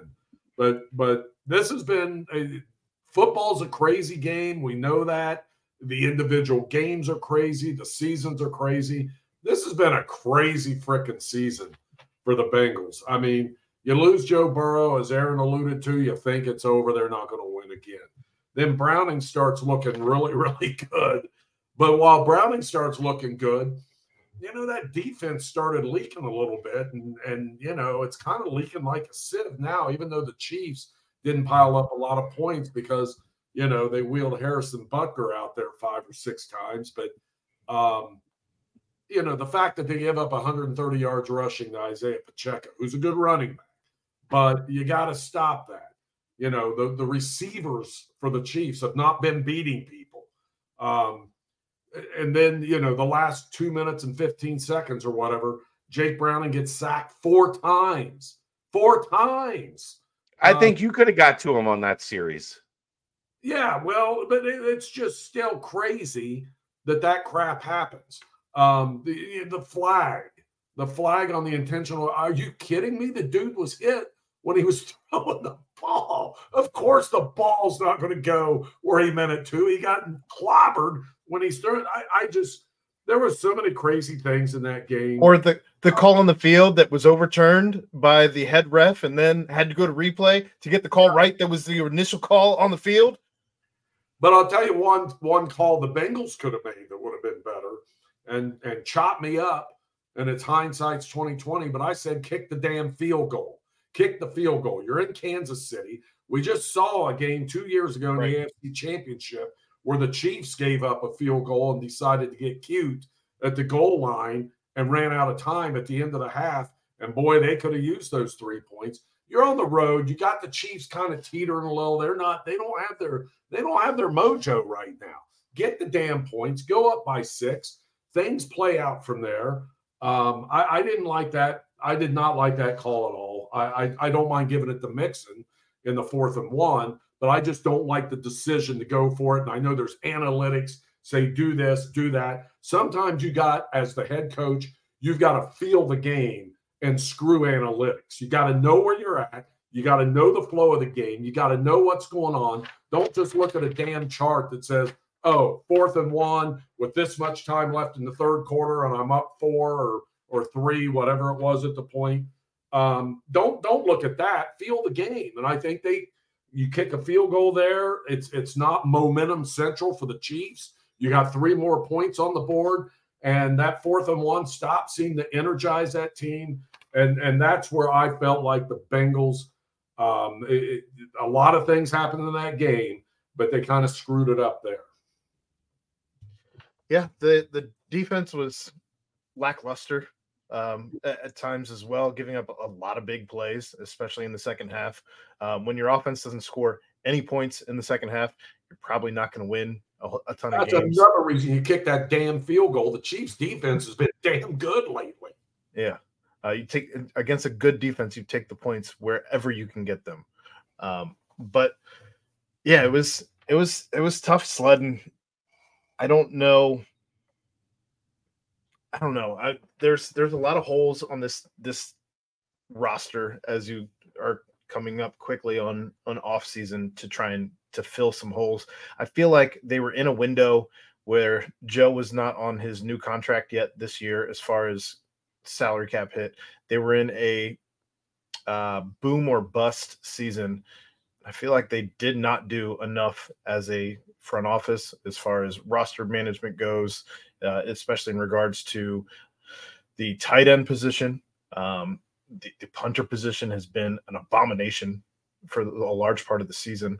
Um, and just overall depth on this roster, I feel like they, they left a lot of gaps where they, they should have probably taken advantage of the fact that Joe was still on his rookie deal and your window is, is closed a little bit more than it was next season than it was this season. Yeah, I mean, I, am interested to see who we see back at the wide receiver position. Um, you know, do they do they tag T? What do they do? I mean, is Boyd out of here? Um, if DJ I'm Reader, I'm thinking, my God, I to me when he's healthy, he's shown enough that if I'm another team, that's a guy I'm going to target. If they don't tag him, um, my guess is they'll probably end up tagging. Um, I, it's been weird when you hear people talk about it around the, the team, George. There seems to be some belief that he he might be done here. Yeah, they may not tag him. I mean, they may not be able to, given some. Or you tag and trade. Yeah, and then they got to do something. I mean, you can't just let the guy walk, right? You wouldn't think. Um, but yeah, especially not with how razor thin the with how razor thin the margin of error has been with this offense, with Joe Burrow, Tee Higgins, and Ja'Marr Chase. When those three guys are on the field, the margins have been razor thin. You let T walk, right? Woo.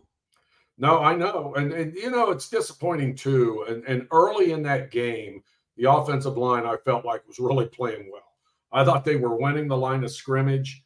They were doing well. It just seemed like as the game went on, it was less and less of that. And then, you know, we saw what happened in the second half. We saw what happened in the last three minutes. And that's disappointing because they did uh, they did try to make that offensive line whole. And they go out and get Orlando Brown. You know, they kept their faith in Volson at guard. But the year before, you know, you, you get Karras and Cappa, and they, they've done a pretty good job bolstering that line. I don't know that that's paid off as well as it should have, given what they invested, given the track record of these guys, uh, and, and given how crappy they ran the ball on Sunday. But again, the Chiefs defense has been playing well. You knew that was probably going to be the case. So that's why you take the three. But um, uh, not that I would belabor that, but I, I just and, and then you look at, at the Bengals defense to flip it here, giving up seven yards of play to the Chiefs on Sunday. You know, the Bengals had more plays, you know, dominated the clock in the first half like crazy. But when the Chiefs got the ball, it was just bang, bang, bang, bang, bang.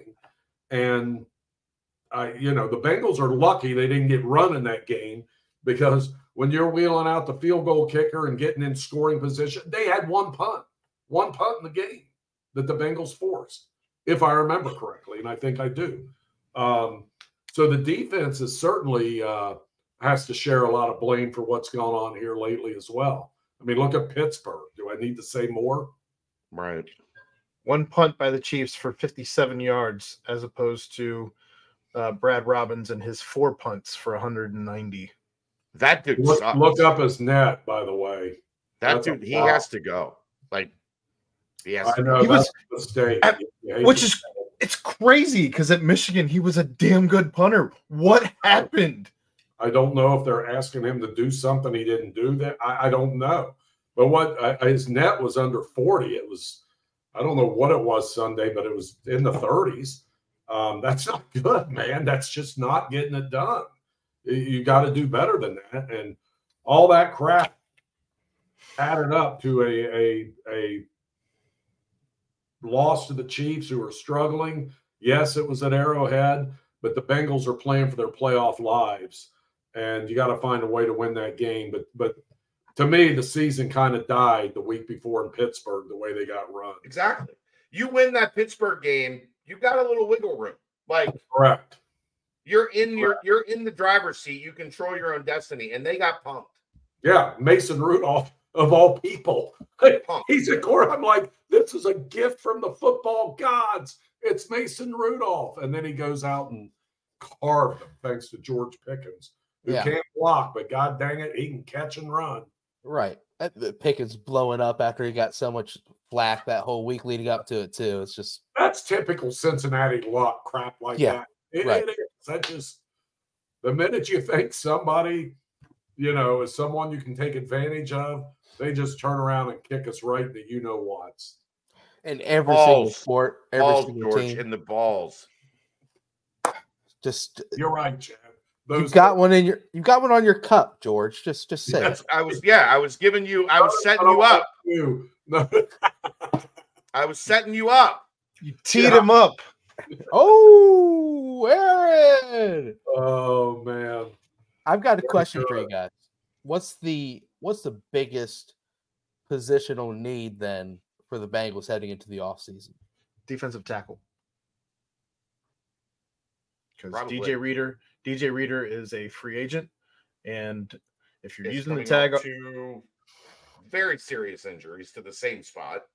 if you're tagging T and trading him, then you lose the tag. And I don't know that I'd tag DJ Reader anyway, despite him being a an amazing locker room guy. He's been Zach You're gonna be top- able. to Look, with that injury, you can if you want him back when he's healthy to go, you could probably get him back for a very reasonable number. I don't think, yeah, you're not going to get him back for the four year deal that they got him for the first go round. Uh, that said, I believe Chris Jones is also a free agent at the end of this season. That guy's so good. Um, and you know Right. what, Aaron, I, I'm I, I'm trying to think of a way to to counter what you're saying about the biggest need. Um, but you're probably right. I mean, you, really are because that's where it begins. And I'm a trench guy. It's like both sides. It, you, you got to win that. Uh, it doesn't matter how many Ferraris you have. If you don't have the tanks to clear the path, it doesn't matter how many Ferraris you have. So um, I'm with you on that. Um, I think they kind of whiffed a little bit, although that the, the the rookie's going to pan out and be damn good, and he's already been good. But they kind of whiffed when they went for Nick Scott at the safety position for whatever reason. It just doesn't fit what they do. You know, when you lose, Yeah, Battle led led the team in tackles. yeah, Jordan Battle led the team in tackles. this- yeah, this- this week. really played well. Really came in and looks like a, a total keeper. And, and when you lose both starting safeties, and both of those safeties were a big time part of this team. And, and you think of safeties and it's all about, you know, pass defense. No, these guys were run supporters. They they came up, they made hits, uh, they made people pay. That that was a big loss. And and I knew it at the time but I thought they might be able to massage it. And you got Dax Hill stepping in, and and and that just never quite worked as well as they or anybody else in Cincinnati hoped it would. That's been tough. Uh, some other free agents on the defense. Uh, I believe Chidobe Awuzie is also a free agent at the end of this year. Um, I don't know.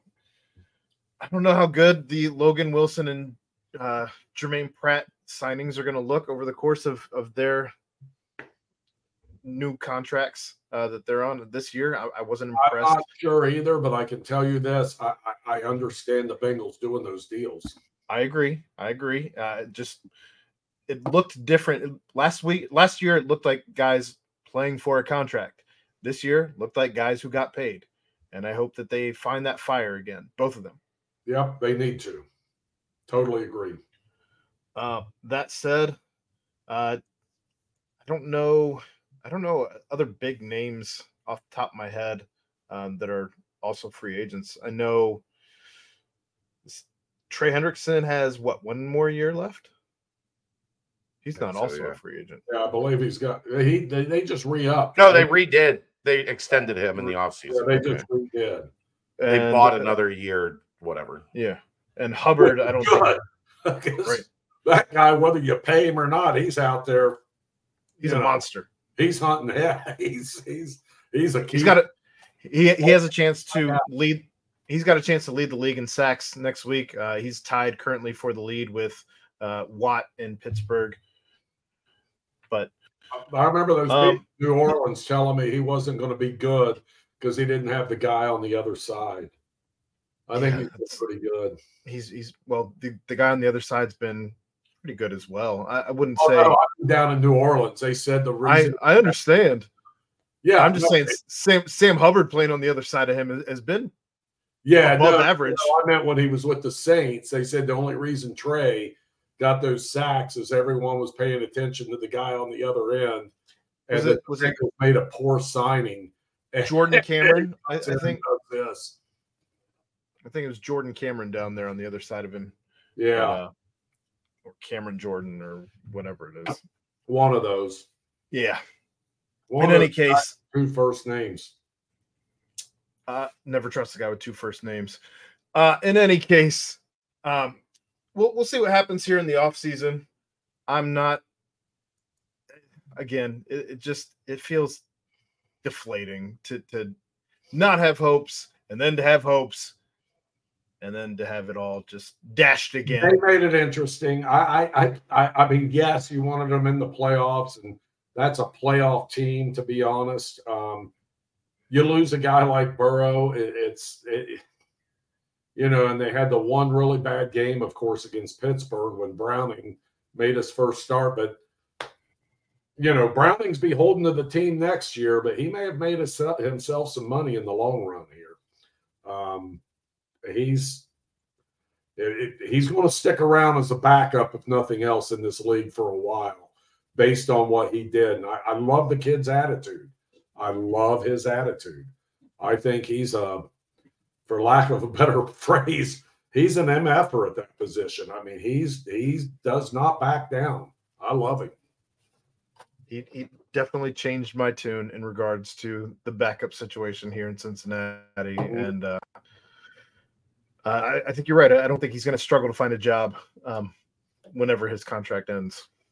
Yeah, he's got at least another year at the Bengals, which I don't know how that works that way. These NFL contracts and these, you know, practice squad con and how you can sign them for multiple years and they don't hit the market. I don't know how that works, but he's got to be kind of bummed that it doesn't work in his favor this year.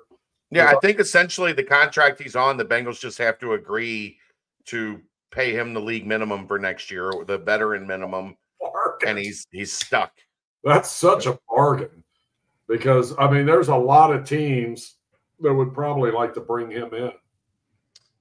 Sure, but when he signed the deal, there weren't any. Like No, he didn't have a big market at that point. He got cut by the Vikings. take, It is.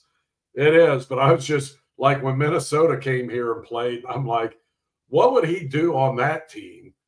You know, with Yeah. with Jefferson and Addison and Hockenson, who's out now, but uh, you know, um, they they got some weapons, and that, that's a team that if they had him at quarterback right now, and I, I'm not saying you know he's the best, but I'm saying he's better than what Minnesota has to go, you know, to take those guys into a potential playoff situation. They would have loved to have him. What do you think the the coaching staff, if you were to make any changes along the coaching staff, George, uh, do you get rid of anybody going into this offseason? Oh my goodness. Um, I don't know. I'm sure there will be some changes. If I'm if I'm Zach and I'm looking at it and I'm I don't know. I, I can't sit here and say for sure. I think this guy sucks, that guy sucks. Um, you know, I'm not gonna I, I don't know. I, I really don't. I think um I mean, I think their line coaches have done a good job. I think they've been very, very solid there, as opposed to the years they when when when you don't have it and then you have it, you need to appreciate it. I, I think they've gotten really good um, line play for the most part. Um, Special teams. I don't know. I know. I knew you were going to go there. Are you going to? So you're going to launch Darrin Simmons, who has been around the block more than once. That ain't going to happen. Now, I know, I know. And that guy knows more than either one of us has ever known together. But there there were no splash plays in the special teams anywhere this season. It's almost like never mind. That guy's been a proven commodity for 20 plus years in the league. Okay. 20 plus. Because some rookie from Michigan doesn't hit the ball square every time. And, and I'm just saying the guy that went out on the limb for him, I'm sure, right? I'm you're not saying gonna, special teams. You're not going to hit 100 percent, huh? Special teams had a bad year in town in 2023. yeah, I know, I know. I know some special teams that were probably worse than the Bengals, and they were only a few miles away from Paycor Stadium. So, do you just wipe out the coach and say, "We got to start over"? If you're the Bengals, sometimes a, a sometimes fresh air is is a little is is what you need. Well, is oh hey guys, good to see you. I'm not close. You enough. were talking about Michigan special teams, right, George? That's what? Right. You were talking about Michigan special teams, not not the other team in Cincinnati. Just yeah. Oh yeah, yeah, yeah. Sure. Yeah, that's that. We'll, we'll go with that. Michigan special teams should have gotten a lot better this year, according to Aaron, because they lost at punter from last year. Yeah, terrible. terrible. I told you he was good last year. I don't. I don't understand. Well, I don't either, and I'm sure Darrin doesn't either, but he'll figure it out. And I guarantee you this: he's if if he gets an inkling in the in the off season workouts and preseason training camp but it's going to be the same. He is not going to live with it. He's not going to, he's not. I'm sure he's more PO than anybody mm-hmm. about the way the special teams performed and, and, the punt team performed and, and no returns and all that stuff. Um, but I do believe that he's a guy that grinds and will figure out a way to fix it. And am I a Darrin Simmons guy? Yes, I am. So I'm not going to fire him. I believe in him. And I also believe that he will know when he no longer wants to put in the time and grind the way it takes to grind to succeed in that profession. He'll he'll just move on and you know go somewhere else and do something else. So that's not a guy I would even consider um, replacing because I respect him that much. But I get it. The the the punt team did not do well but they you know you also have to have the personnel when it comes to return guys and all that and i don't know what's going on there with that team because they've been pretty devoid of it for a while one last question as we switch gears here before we get into uh, the the mailbag um, i did want to ask you about the reds here george as they made a move for frankie montas a right-handed starting pitcher. One year, $16 million. Signed him away from the Yankees. He missed almost all of last season, uh, coming off of shoulder surgery. Um, they look at him as a potential top of the rotation guy. And then Nick Krall has some comments today that allude to the fact that they are done with free agency splash moves. Some of us might still be waiting to see a splash move um, compared to the rest of free agency, uh, and says that they're probably not going to be trading anybody either. I'm hopeful that it's smoke and mirror talk, but are you? Do you feel any certain way about Nick Krall after that move being the the last move of the offseason? Yeah, I heard him say that. Um, and yeah, I think that's kind of smoke because they've got to move a couple players probably. There's some stuff they got to do. And mm-hmm. maybe when he says that, it's like, all right, we'll move some of these prospects for other prospects. So it's not, you know, a big deal at the major league level. But they they do have a couple more moves they probably have to make. I'm probably the only guy in town that likes this signing. And I think it goes back to me having Frankie Montas on a fantasy team when he had his good. um, I, I don't know. I love the guy and I think that's why I do. Um, it, it's it's a 16 million um, what 14 this year and then 20 next year if they pick up the option. Frankie, it's a 16 million one year deal. It's a, it's a mutual option too. So like it, it's not one way. But I don't think he can say I'll take the 20, can he? Well, no, that's mutual. You have to agree. Right. The Reds could say we want you back, and he could say no. Correct. Correct. Like they both have to say like agree to the to the option. As I sit here right now, my guess is Frankie's getting 16 million out of this deal. but I, but if you look, uh, here's why I like the deal. And 16 million is a lot for a guy who's been injured as much as him and all that stuff. It, it really is. When he's good, he's good. And you look at his strikeout ratio and all, he's really good. It's a good gamble for the Reds to take because right now, all right, you got okay, let's throw Frankie in the mix. You got Frankie Montas, Andrew Abbott, Graham Ashcraft, Hunter Greene, Nick Lodolo, Nick Martinez, Brandon Williamson, and Connor Phillips. That's eight guys going into spring training who are Connor Phillips, you can put on the outside of that maybe, but at least you have viable candidates for a five man rotation that makes sense. And if Frankie's at the bottom of that, that's fine. I don't care. If Frankie's at the top of that, that's fine. I don't care. If Frankie's not in it, maybe even better because these young guys are are pitching their butts off. And, and maybe you can put Martinez in in the bullpen instead of having him as a potential. This this gives them more flexibility. They've got, I know they spent a hundred million or whatever it is in free agent con. They got money to burn right now because they're paying the of the roster nothing. This nothing. was, I mean, for the Reds, this deal makes sense. For your average team, maybe not. For them, it does. I, I like the move. Um, I like the fact they went out. He's one when he's right. He's one of the better guys left out there as far as a starting pitching candidate, and they went out and got him. Now, are you concerned? His best years were dominated by playing in Oakland.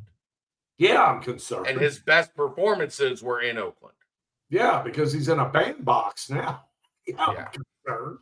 Um, and I should have got on uh, my my lovely Fangraph site and looked at all his, you know, all the other. He's, he's a good ground. His ground ball rate is pretty good. That's that, that's huge. Yeah. As long as it is. I it, well, Jordan, I tell you what, that's a very intriguing rotation. I like that could be a really good five if everyone stays healthy. That's my only reserve about you know if Frankie can come back fully healthy, and then the, uh, the three of the other four can go a full season or at least a portion, a majority of the season healthy, then yeah, that's a that's a very intriguing rotation.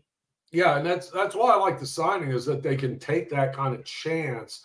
You gotta think that out of those guys, you're to have five healthy ones off and on throughout the season that are to fill those spots and and not end up where they were. But who would have predicted last year? You know, you lose Ashcraft, Lodolo never comes back. Mm-hmm. Greene was off and on. You you do worry about those guys, but he was to me upside wise best on the board, and they got him. Um, I, I, I like the move. I was happy when I heard the move.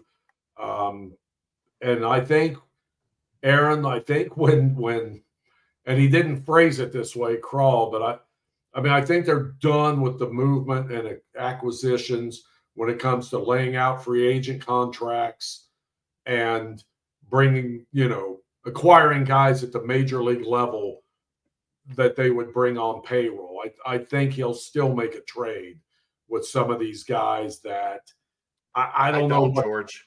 I, I think they're what, holding on to. I think they're holding on to capital. You get to the trade deadline, and you you see how many chips you've got uh, at, at the table.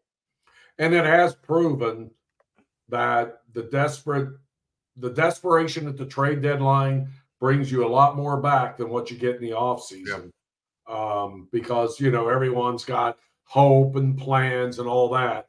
But when the live fire starts and you're in July and you start seeing, oh my God, the Yankees did this, they okay, we'll give you these prospects for that guy. It makes sense to wait until the trade deadline. It really does. I will tell. I don't know. I, I, think it was just interesting. I think I think Nick Krall might need just some some workshop time with a PR professional, um, just working on how to speak to the general public. Again, um, Aaron, I hate this. I hate this because we say we want them to be honest. We want them to tell us the truth. We don't want coach speak. We don't want bullshit. And then they they tell you the truth, and you go, that guy needs some. He needs a PR firm. Somebody unless needs to teach not, him how to coach speak. Unless it's not the truth. Who knows? Aaron, they've spent a hundred million dollars this offseason. I have questions about how they spent it, but they spent a hundred million dollars this offseason season. They are not spending anymore. If it was a hundred million going towards this season, that would be one thing. But they didn't spend a. I don't know. It's, that's how you look at it. How do correct. you think Banana Bob looks at it? Well, that's a whole different conversation. Fair. You know what? Uh, I'm sorry, Aaron. I would look at it as Banana Bob does. I just spent a hundred million dollars. I just spent a hundred million. And George, especially in baseball, like in football, at least like I can get out of some of this shit in football. Correct. In baseball, you just spent a hundred million dollars. Yeah, there is a hundred million dollars coming out of your bank account when this you is all said are on the hook. And and I don't know how this is going to work out with this infield and the dude they acquired, and, and that that one blew my mind. That blew my mind. And all these baseball people I respect love that signing and think that was a great shoring up deal for them with hey, a George. Hey George, I just have one question. Like, damn, shoring up for that money with what you already have on hand. I but we'll George, see. One question. I, I do think they're going to do some wheeling and dealing again. And and Chad, you may be right. It may be till the end of July before we find out exactly what the hell is up their sleeve. I have one question. How many days at two o'clock in the afternoon did you look at a lineup with Stuart Fairchild or Kevin Newman in it I don't want to see that. Like, I don't want to see that ever again. If they go, if Candelario means that I don't have to watch Stuart Fairchild or Kevin Newman that's a good point. Play baseball ever again, I'm okay with it. Fairchild is still. Split. They're splits, Chad. They're splits. Fairchild is still going to be your backup left fielder as the roster currently stands. Uh, that's okay. I don't mind him as your 27th guy. I don't want him being. He was in at times last year he was like the 11th guy, like on the roster. Like it, you, it, you, you're only like three, two or three injuries away though from that being the case again. That's okay though. I mean, everybody gets these injuries. I mean, that's why know. I'm saying I don't mind them adding a depth piece in the infield, a veteran depth piece in the. Oh no, I don't. I just was surprised at the money they paid for a corner guy. Yeah, they uh, replaced Joey Votto. That's what they did. Yeah, yeah, I guess. Um, I don't know if it'll work. Again, I'm not sure I like how they spent the money, oh, like in overall, right. but they did go spend money. We'll see right. if Nick Krall's I mean, a genius or an idiot. Thought, you know, first base would be a CES steer, you know, whoever, and they've thrown in India on there. Um, I don't know. They're they're still a little overloaded there, but I don't care. I'm glad they are because pretty much outside of uh, the free agent signing. Everybody else is at a very, very, very team friendly rate. Right. Well, that's going to wrap up our George in the Jungle bit here. Again, you can find us every Tuesday night at nine o'clock, where we do. It's George and I doing just this, talking your Cincinnati Bengals, Reds, Bearcats, and uh, FC high school sports, etc. There you go. What one quick thing? The uh, Bearcats in the NFL had to shout out Alec Pierce. Nice 58 yard bomb in the uh, in, in, the win for the Colts over the over the weekend. He had a, a jersey swap with Tre Tucker after Tre the game. Tucker. So very cool to see that. But uh, Colts fans, they they, they want to see some more deep balls to Alec Pierce, and, and they might they might be able to now that they uh, looks like the Colts are heading to the playoffs. But uh, look, what did we know about that, Alec? Throw it up, he'll go get it. Yeah. Yep. Give him a 50 50 ball and it's a 100 ball. Oh baby, I love that. And then uh Jerome Ford, man, how about him? He is giving me a reason to tune into those Browns games, even though you know it is what it it's is. crazy. It's almost all catching the ball. Yeah, I know. And he never did that here. They didn't Right. use him in that capacity here at all. But they are finding ways to get him in space. And when you get him in space, he gone. That, yeah, whew, He gone. he knows how to do it. I gotta That acknowledge Denbrock guy, questionable offensive coordinator. Bearcat Mick said Charlie Jones had a punt return. He did for a touchdown earlier in the season. Because I said there weren't splash plays in the special teams. He did do that. There was a flag on the play, but it was on the other team. I always I always have that flag on the play in my mind, and it goes against the Bengals. That's how like PTSD I am on Oh. negative Cincinnati shit Of course. anytime. But it, I remember there was a flag on that, but it was against the opposition. That touchdown stood. Yeah. Fair enough. I- Thanks for George, the any dream there, I have Kevin. that involves the Bearcats is a nightmare. I know. I, I, I never have good dreams. It's it's crazy. Cincinnati sports for you, Brent. Yeah. Hey, I had a dream they went to the college football playoff once, and it was true. There we go. That was huge. Ooh, I like that. Yes. That timestamp brought to you by Quick Paper Supply, your local and family owned restaurant supply company for all your non food products. They provide mostly disposable restaurant supplies, to go containers, cups, pizza boxes, to go bags, can liners, napkins, etc. They've been open since 2009 and one of the largest minority owned companies in the city. Call Nick 513 470 2029 and reference Bearcats for 20% off your first month of purchases. All right. With that, we are through going it. to open up the mailbag, starting off with the football portion of the mailbag here. Uh, do you think Coach Sat has been underappreciated so far, and should 3 9 be the only measuring stick for his performance? If you look at the new recruiting class and the recent portal additions, as well as the tough conversations he has had to have to reestablish culture, shouldn't we be impressed? Then revisit the fact that it was year one in an environment that had over 20 players either decommit or transfer. If being realistic, shouldn't we be more outwardly happy with what we are seeing? Well, unfortunately, it comes down to wins and losses, and this fan base has been used to a lot of wins lately. Um, now, do I appreciate what he has done since the end of the season? Hell yeah, no doubt about it. Um, and I enjoy the optimism here. Uh, but, you know, I wasn't on board with the whole fire sat. He's got to go. You lost to Miami, you loser. You did no. Uh, You, you got to give these guys time you do have to give them time. But I understand the angst after what happened this past season.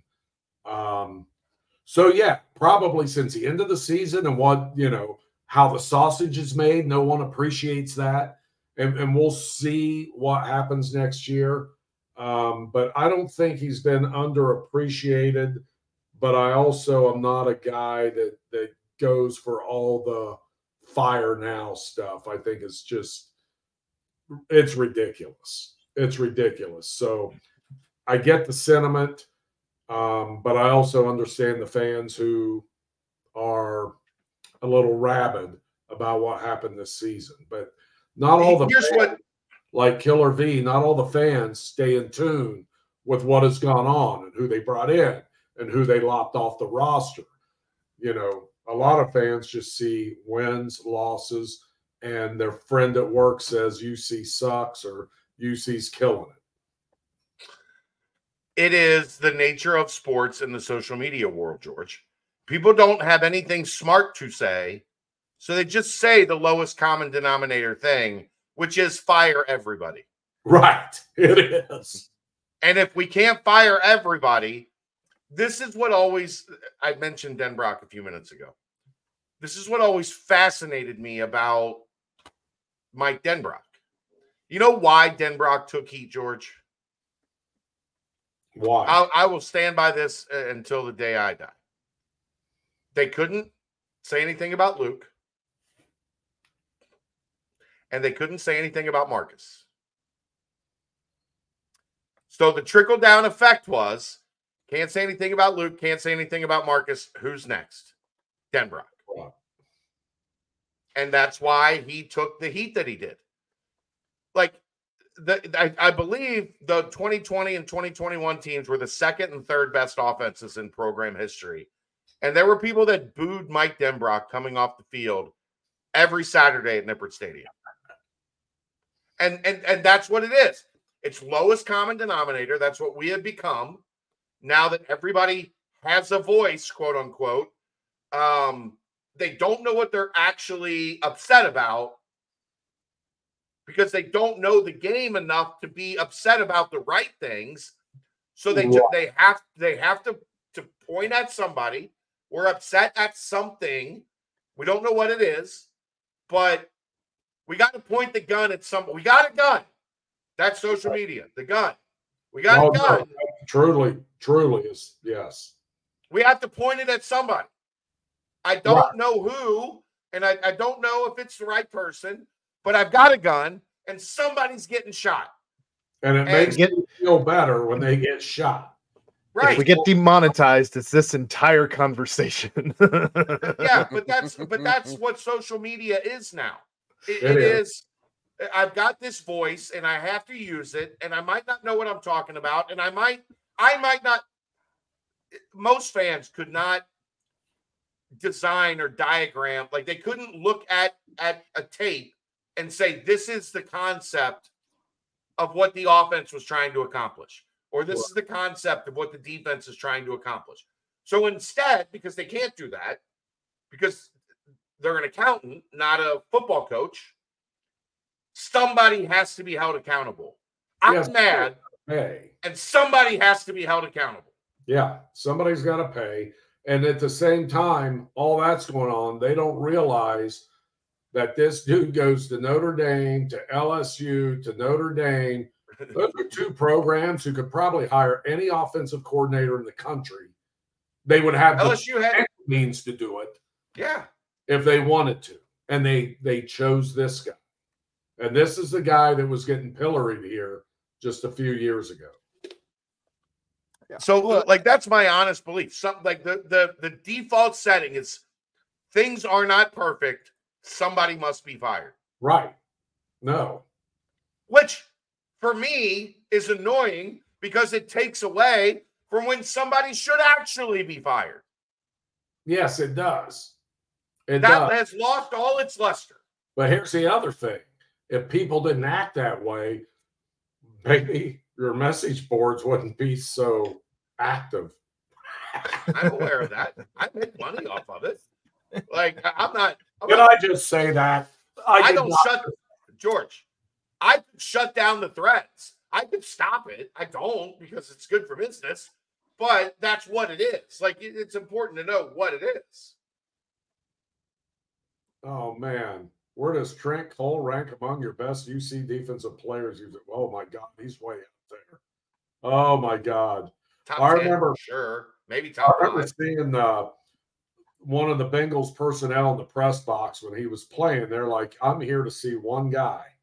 I'm like, "Damn, they may really draft this guy." They didn't, and they paid for it. They should have. Would have been a nice addition for however many long years he was with the Eagles, being a, a Oh monster. my God, he was a beast. He was hmm. really Oh. good at UC too. He was a standout. Damn. Is there All right, well- any chance? is I got chance George, Bo- Trent Cole, or Haruki Nakamura. Who you got? Oh my God, that's tough. I got pick one. Yeah. I love them both, man. I do too. That's why I asked. I, That's a tough one. I can't. I mean, I'm a big line guy, so I guess. but I mean, that's tough. Those were two dudes, man. Haruki there was an- a great interview too. Great kid. Great Yeah. old, old man now. He Right. shows up all the time. Yeah.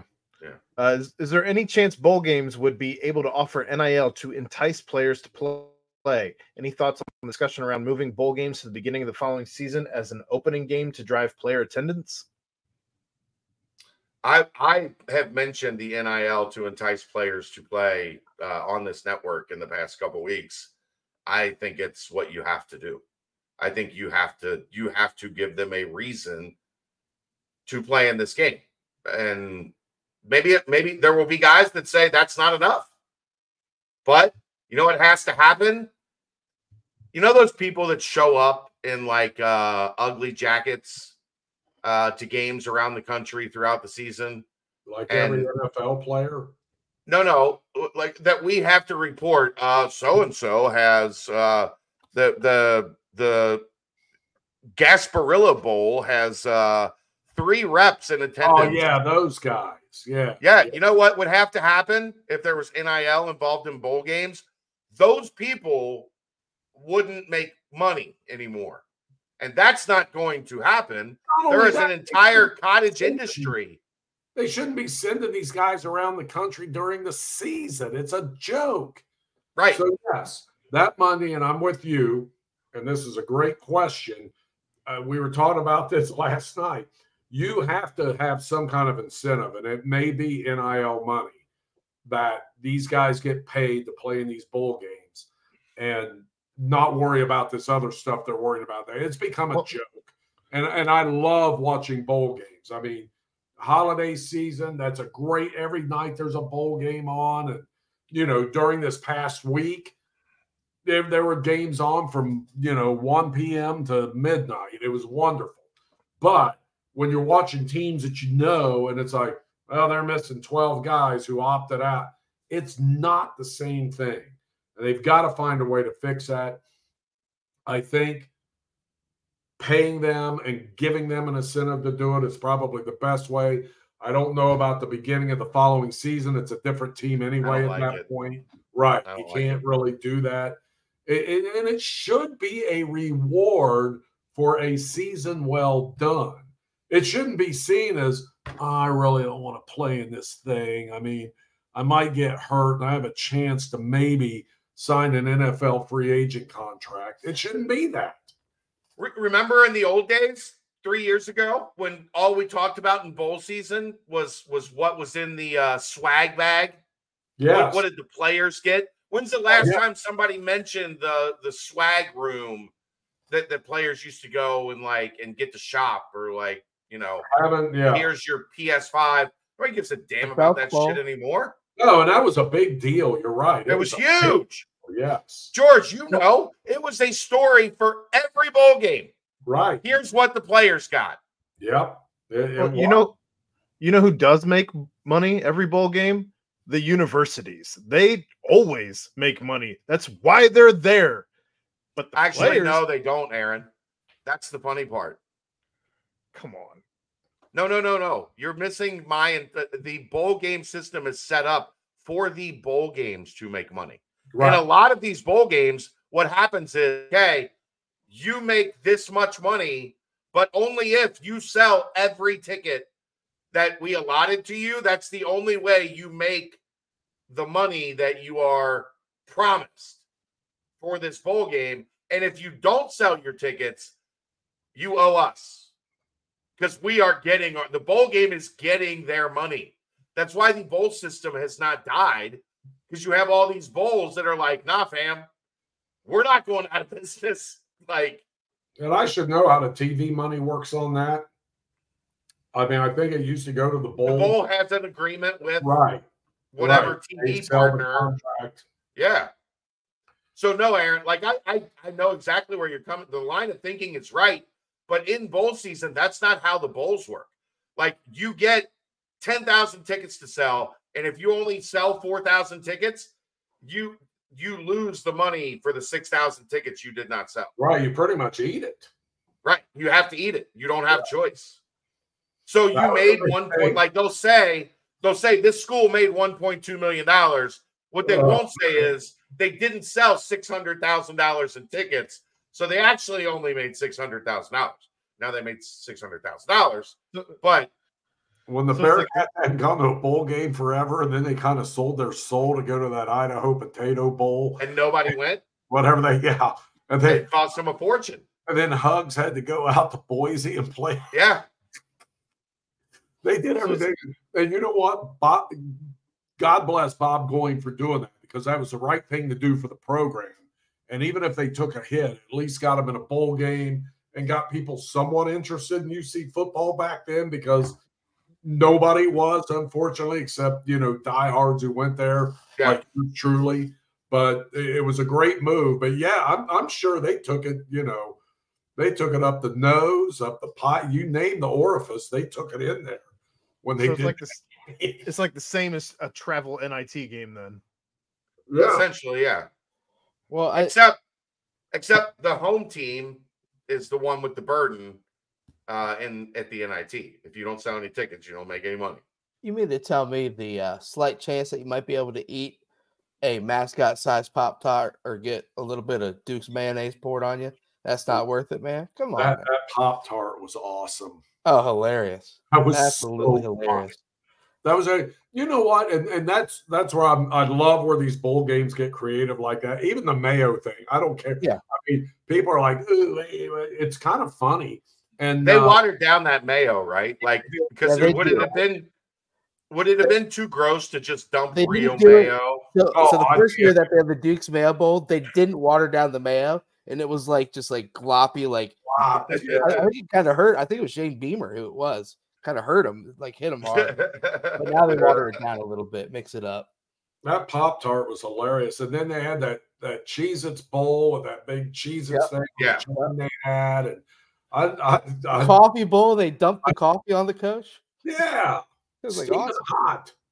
Yeah, it's awesome. It was from McDonald's and he sued. Right. You got a hundred Yeah. million dollars out of it. Oh God. Do you think if they made the award show after the bowl games, like say the Saturday before the Pro Bowl games, would that have an effect of there being less opt outs? No.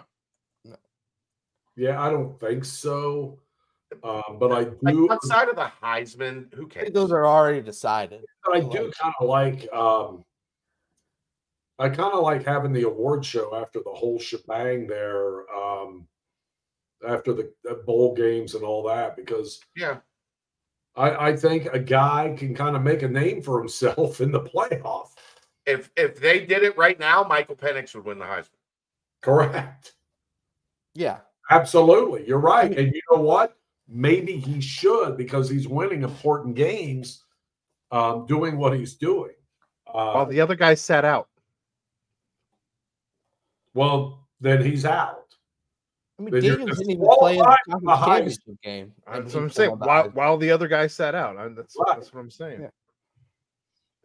Uh, PDT Bearcat, uh, drop your question next week for Royer. Obviously, he's not here with us tonight.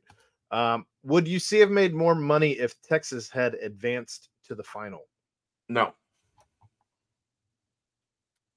The money that goes to conferences stops uh, after the semis. There is not extra money that goes to the conference. There's not a level. There's not another. Now, maybe this changes with the 12 team that's coming, but as it currently stands, the payout to the conferences is for the semis, and there's nothing, uh, nothing for the finals. Did, did you guys get some some uh, PTSD of the of the Big Twelve championship game back back with in the extra second put back on the yeah clock. the extra second?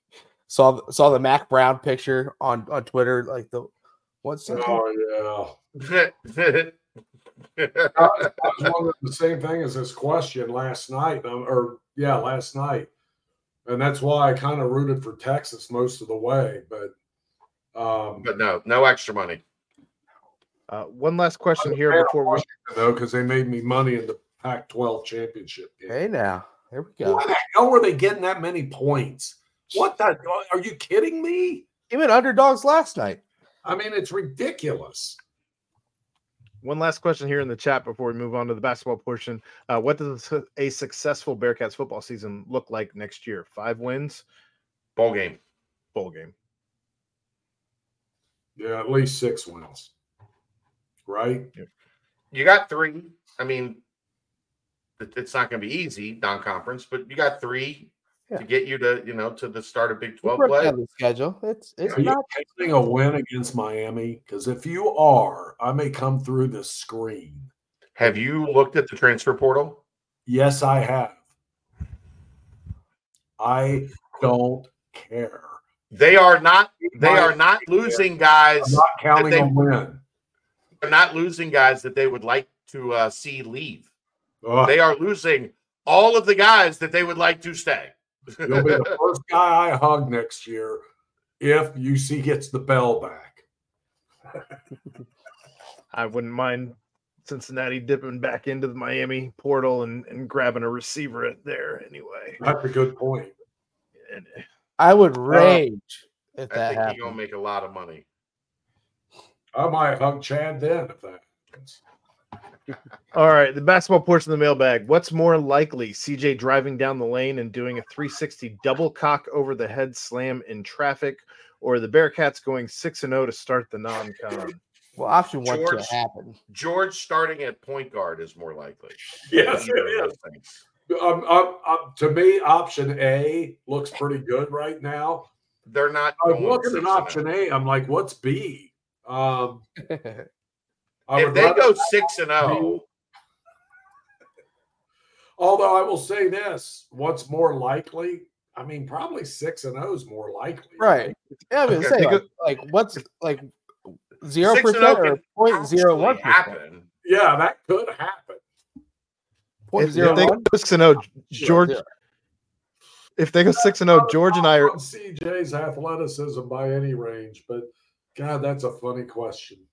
If they go six and zero, George and I are actually going to live do do a live show of George in the jungle from Clifton burning a couch.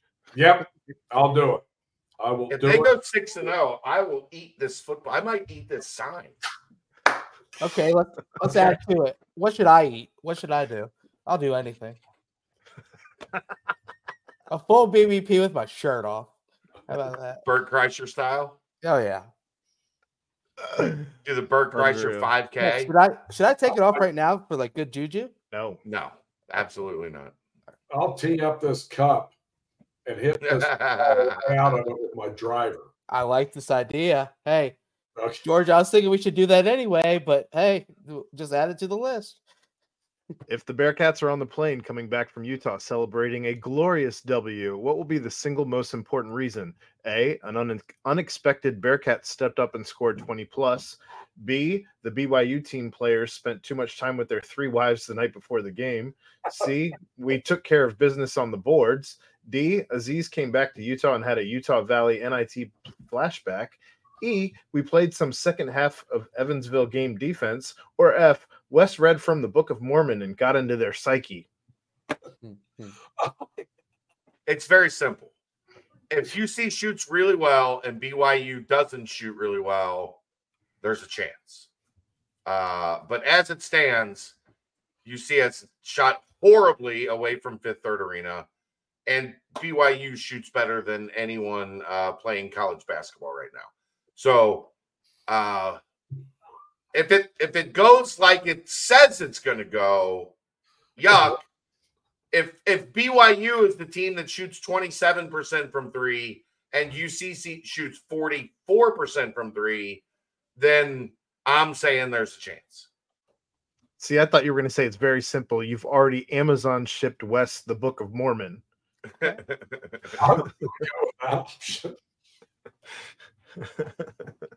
I'm gonna go with that option. I was going to go with A until I heard that option. Then I'm going with that's. Although the option about the wives was pretty tempting too. I'm For, for for you or for them? That's so bad. That's so bad. we need to add All an option of, of just Stetson Dan showing up as well. For Stetson Dan. Somebody needs player. to make a meme of Stetson Dan. Yeah, five Like, five Dan, Stetson pretty Dans on the court at the same time. and we don't want to remember Xavier Dan, Stetson Or, Dan, Da- or Dayton Dan. or Dayton Dan. Dayton Dan, no, no Dayton Dan, no. And I'll take you know second half Evansville Dan.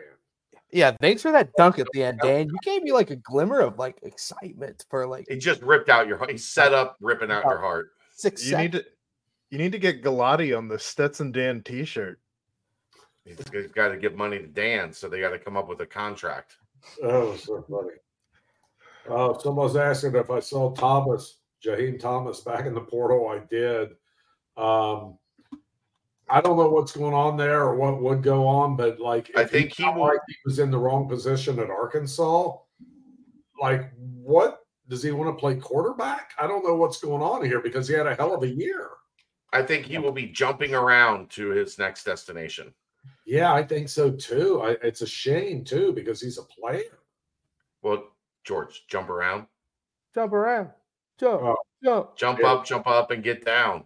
Yeah, so he's, He's going going to- to pick. Yeah, he's going to Wisconsin. Okay, I'd be surprised if he does. I just really hoped he was going to go to Notre Dame and kind of do the thing that all the other former Luke guys are doing. Everybody associated with UC football from 2018 to 2021 is doing. that would have hit me in the field in a good way. Ben Brock, Gino, Freeman, Chad Bowden, Mike Brown, Mike Mickens. Mike Mickens. Do You think how much? How much do you That's think that. Burns pick up at night? How many of those numbers has he deleted out of his cell phone or blocked? All of them. All of them. Don't call me. I'll call you. That's the end of the basketball portion of the mailbag. Moving on to the last portion of the mailbag. Uh, the I don't week on- understand this question at all. the week on finding Aaron's limit. I don't know. Uh, would you allow Skins to bring you the new NCAA to play right now? Uh, because he's going to try to kill me. No, um, I'm good on, on that.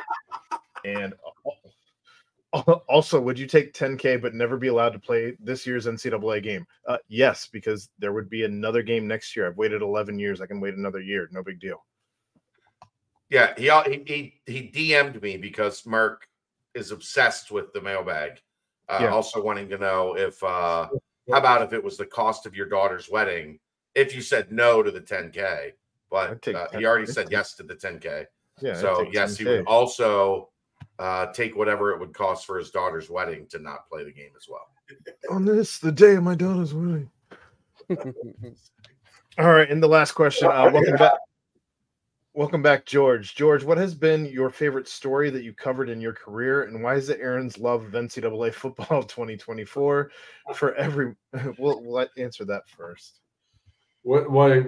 What? What was your favorite, favorite story of your career? Oh God, it would probably have to be the Reds in 19. 90 Reds, baby. Yeah, that was Reds. early in my career, but I'll tell you what, I No, it wasn't. loved the Orange Bowl was unbelievable, unbelievable. The Final Four was unbelievable. The playoff was unbelievable. The Bengals Super Bowls were unbelievable, but the happy ending, you know, um, Were you at the earthquake? 1990, that that red season was magical. Were you at the earthquake? No, No. no, that was a couple years. That was who was that? The A's and the Giants, right? Oh yeah, that's right. That's right. Yeah, no, I wasn't out there. I was watching when that happened. That was so bizarre. On the air. Yeah. And they're like, holy during the smoke, game, yeah. an earthquake. And then I think they were in what was it? It was Candlestick They- Park, right? Yeah, they were. That's why it clicked in my brain. They were in Oakland. Uh, that was nuts. What year was that? 88, maybe? That was Yeah, I think I think so. That was so weird. Um, why is it Aaron's All right. double football for everyone? Disregard that. That was that was a joke, George. Uh, for everyone, grits, yay or nay? Banana hammock and choke. Grit, Okay, no. I've grits, yay or Stay nay? with us, George. Stay with us. worn one of those. Uh, grits, a shrimp and grits. I like. George, calm down. We're not there yet. Calm down. Easy, fella. Easy, fella. Easy, easy. Good boy. Good boy. Uh, grits. I like shrimp and grits, like like South Carolina low country shrimp and grits. I've never been big on just grits. Kelly used to love them with an over easy egg. She'd make the grits and then she'd cut the egg up and the yolk would like flavor it and she would eat that. I don't, that was never my thing. I, I guess I would say no because I only like one application of grits and that's shrimp and grits. Cheese and grits. I'm I'm here for grits. I'm here for grits. Yeah, I only like my grits with a side of banana hammock, but uh yeah. but no. I I'm with Chad though. Grits, hundred percent gotta be shrimp and grits for me. I'm lukewarm on grits. Very lukewarm. Yeah. Are you warmer on grits or banana hammocks? I'm warmer on banana hammock. Banana hammock or board shorts at the beach. Board Ah, shorts. Is that what it is? Banana hammock or board- I'm board shorts. Yeah. I'm I'm also board shorts. If I What had the a hell name, are board shorts? hammock, Basically swim trunks, Like 2023 swim trunks or board shorts. Ah, oh, eh, I I'm brave can't- enough. They're the ones that go that actually go to your knee though, Brent, not the ones that come up to like Your Just- thigh, upper thigh. just Midway below your through my bojangles. That's Oh that's God. what I wear these days. Those are nice. so. Good looks. All right. Uh, and the uh, solar panels or wind turbines for Aaron's new energy source at his compound outside Athens. the wind out there says wind turbines, right? Like the wind is like like three quarters of your problem is the wind. Is it agree. If we could harness the wind, you would have no power issues. Except wind turbines are terrifying. Oh yeah, What a- that's nightmares. One of those some bitches falls off and good I, luck. I remember vividly. We were driving. I think I was driving to Chicago for something at like 19, 20, like very young age. And you get that stretch Mhm. where Yeah. and that was the first time I've north, ever that's the first time I've ever seen him in person. And you're just looking at him like that is some fucked up shit.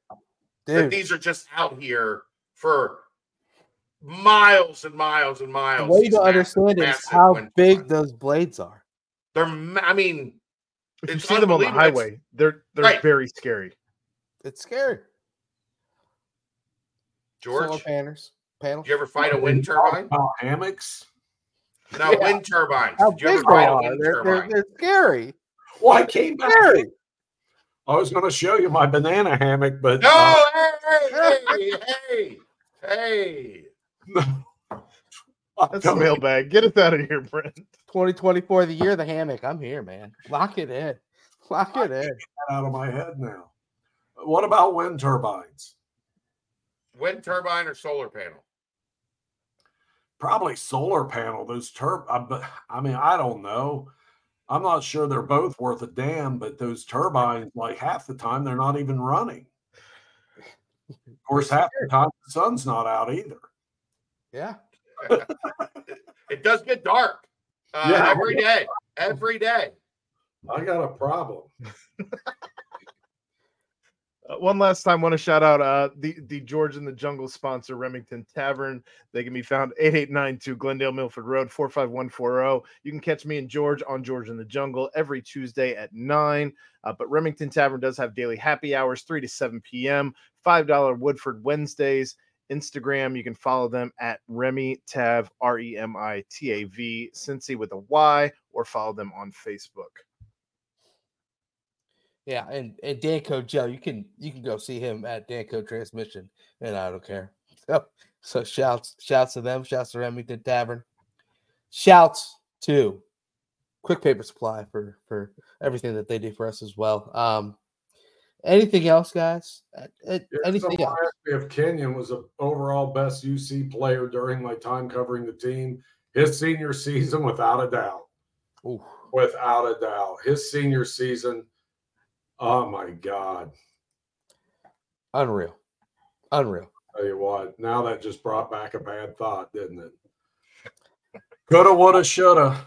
Time, I time to, hey, hey, yep.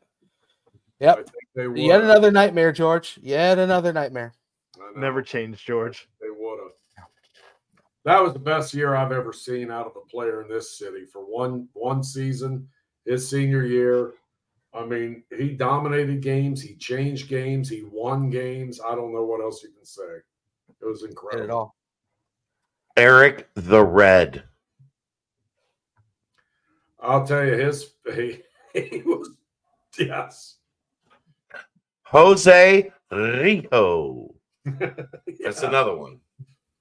You're taking me back to that 90 World Series again. Those guys got range, George. Oh yeah.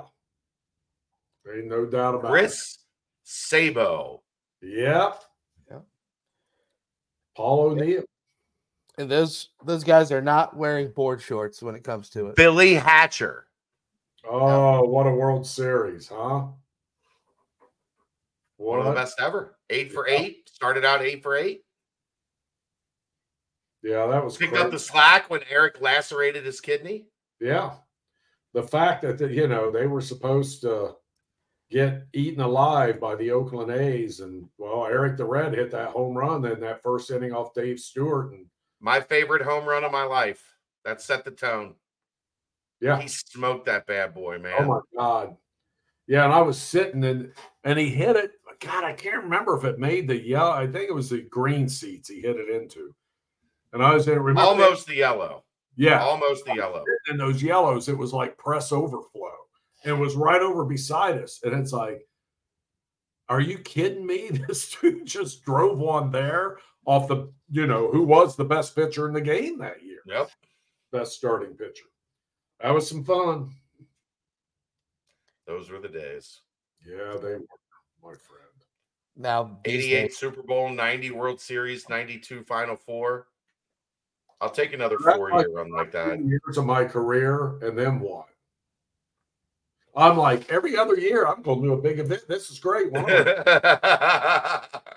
And then I sit there and wait, and I wait, and I waited. Really, the, the next big event, and X had made a couple of uh, uh, regional finals, but was probably the Orange Bowl. Yeah. So it was a while between sips of water, but hey, Shout it's out. been good. Like, can't complain. Shout All out right, Tony kid, what else we got? Nothing. We're out of here. That's All that's right. that's all we got. We we thank That's out of here, Brent. we we thank the sponsors. We love you. Uh, and of course, um, big game on on Saturday night, 10 p.m. Yeah. The Big 12 season is here. BYU, the Cougs. You know that's why they play these games because anyone can win. So so tune in. It, it it could be a fun one. It could really be a fun one. But for my guys, pals, it's been fun doing this crossover. Yes, With I really really love it. we'll have to Um, do it but, uh, again sometime, like just for the hell of it. oh yeah. But not Here. next Monday because we're No. here live at eight o'clock on Monday. Yeah, I don't know. Yeah, I we'll see about that. Maybe maybe next Monday at five at five p.m. But uh, you know what? For uh, for my guys, pals, partners, crew, uh, Aaron Smith, Chad Brendel, and George Vogel, I am Brent Young. Get another fantastic BBP presented by BearcatJournal.com. See ya. Eight o'clock Monday.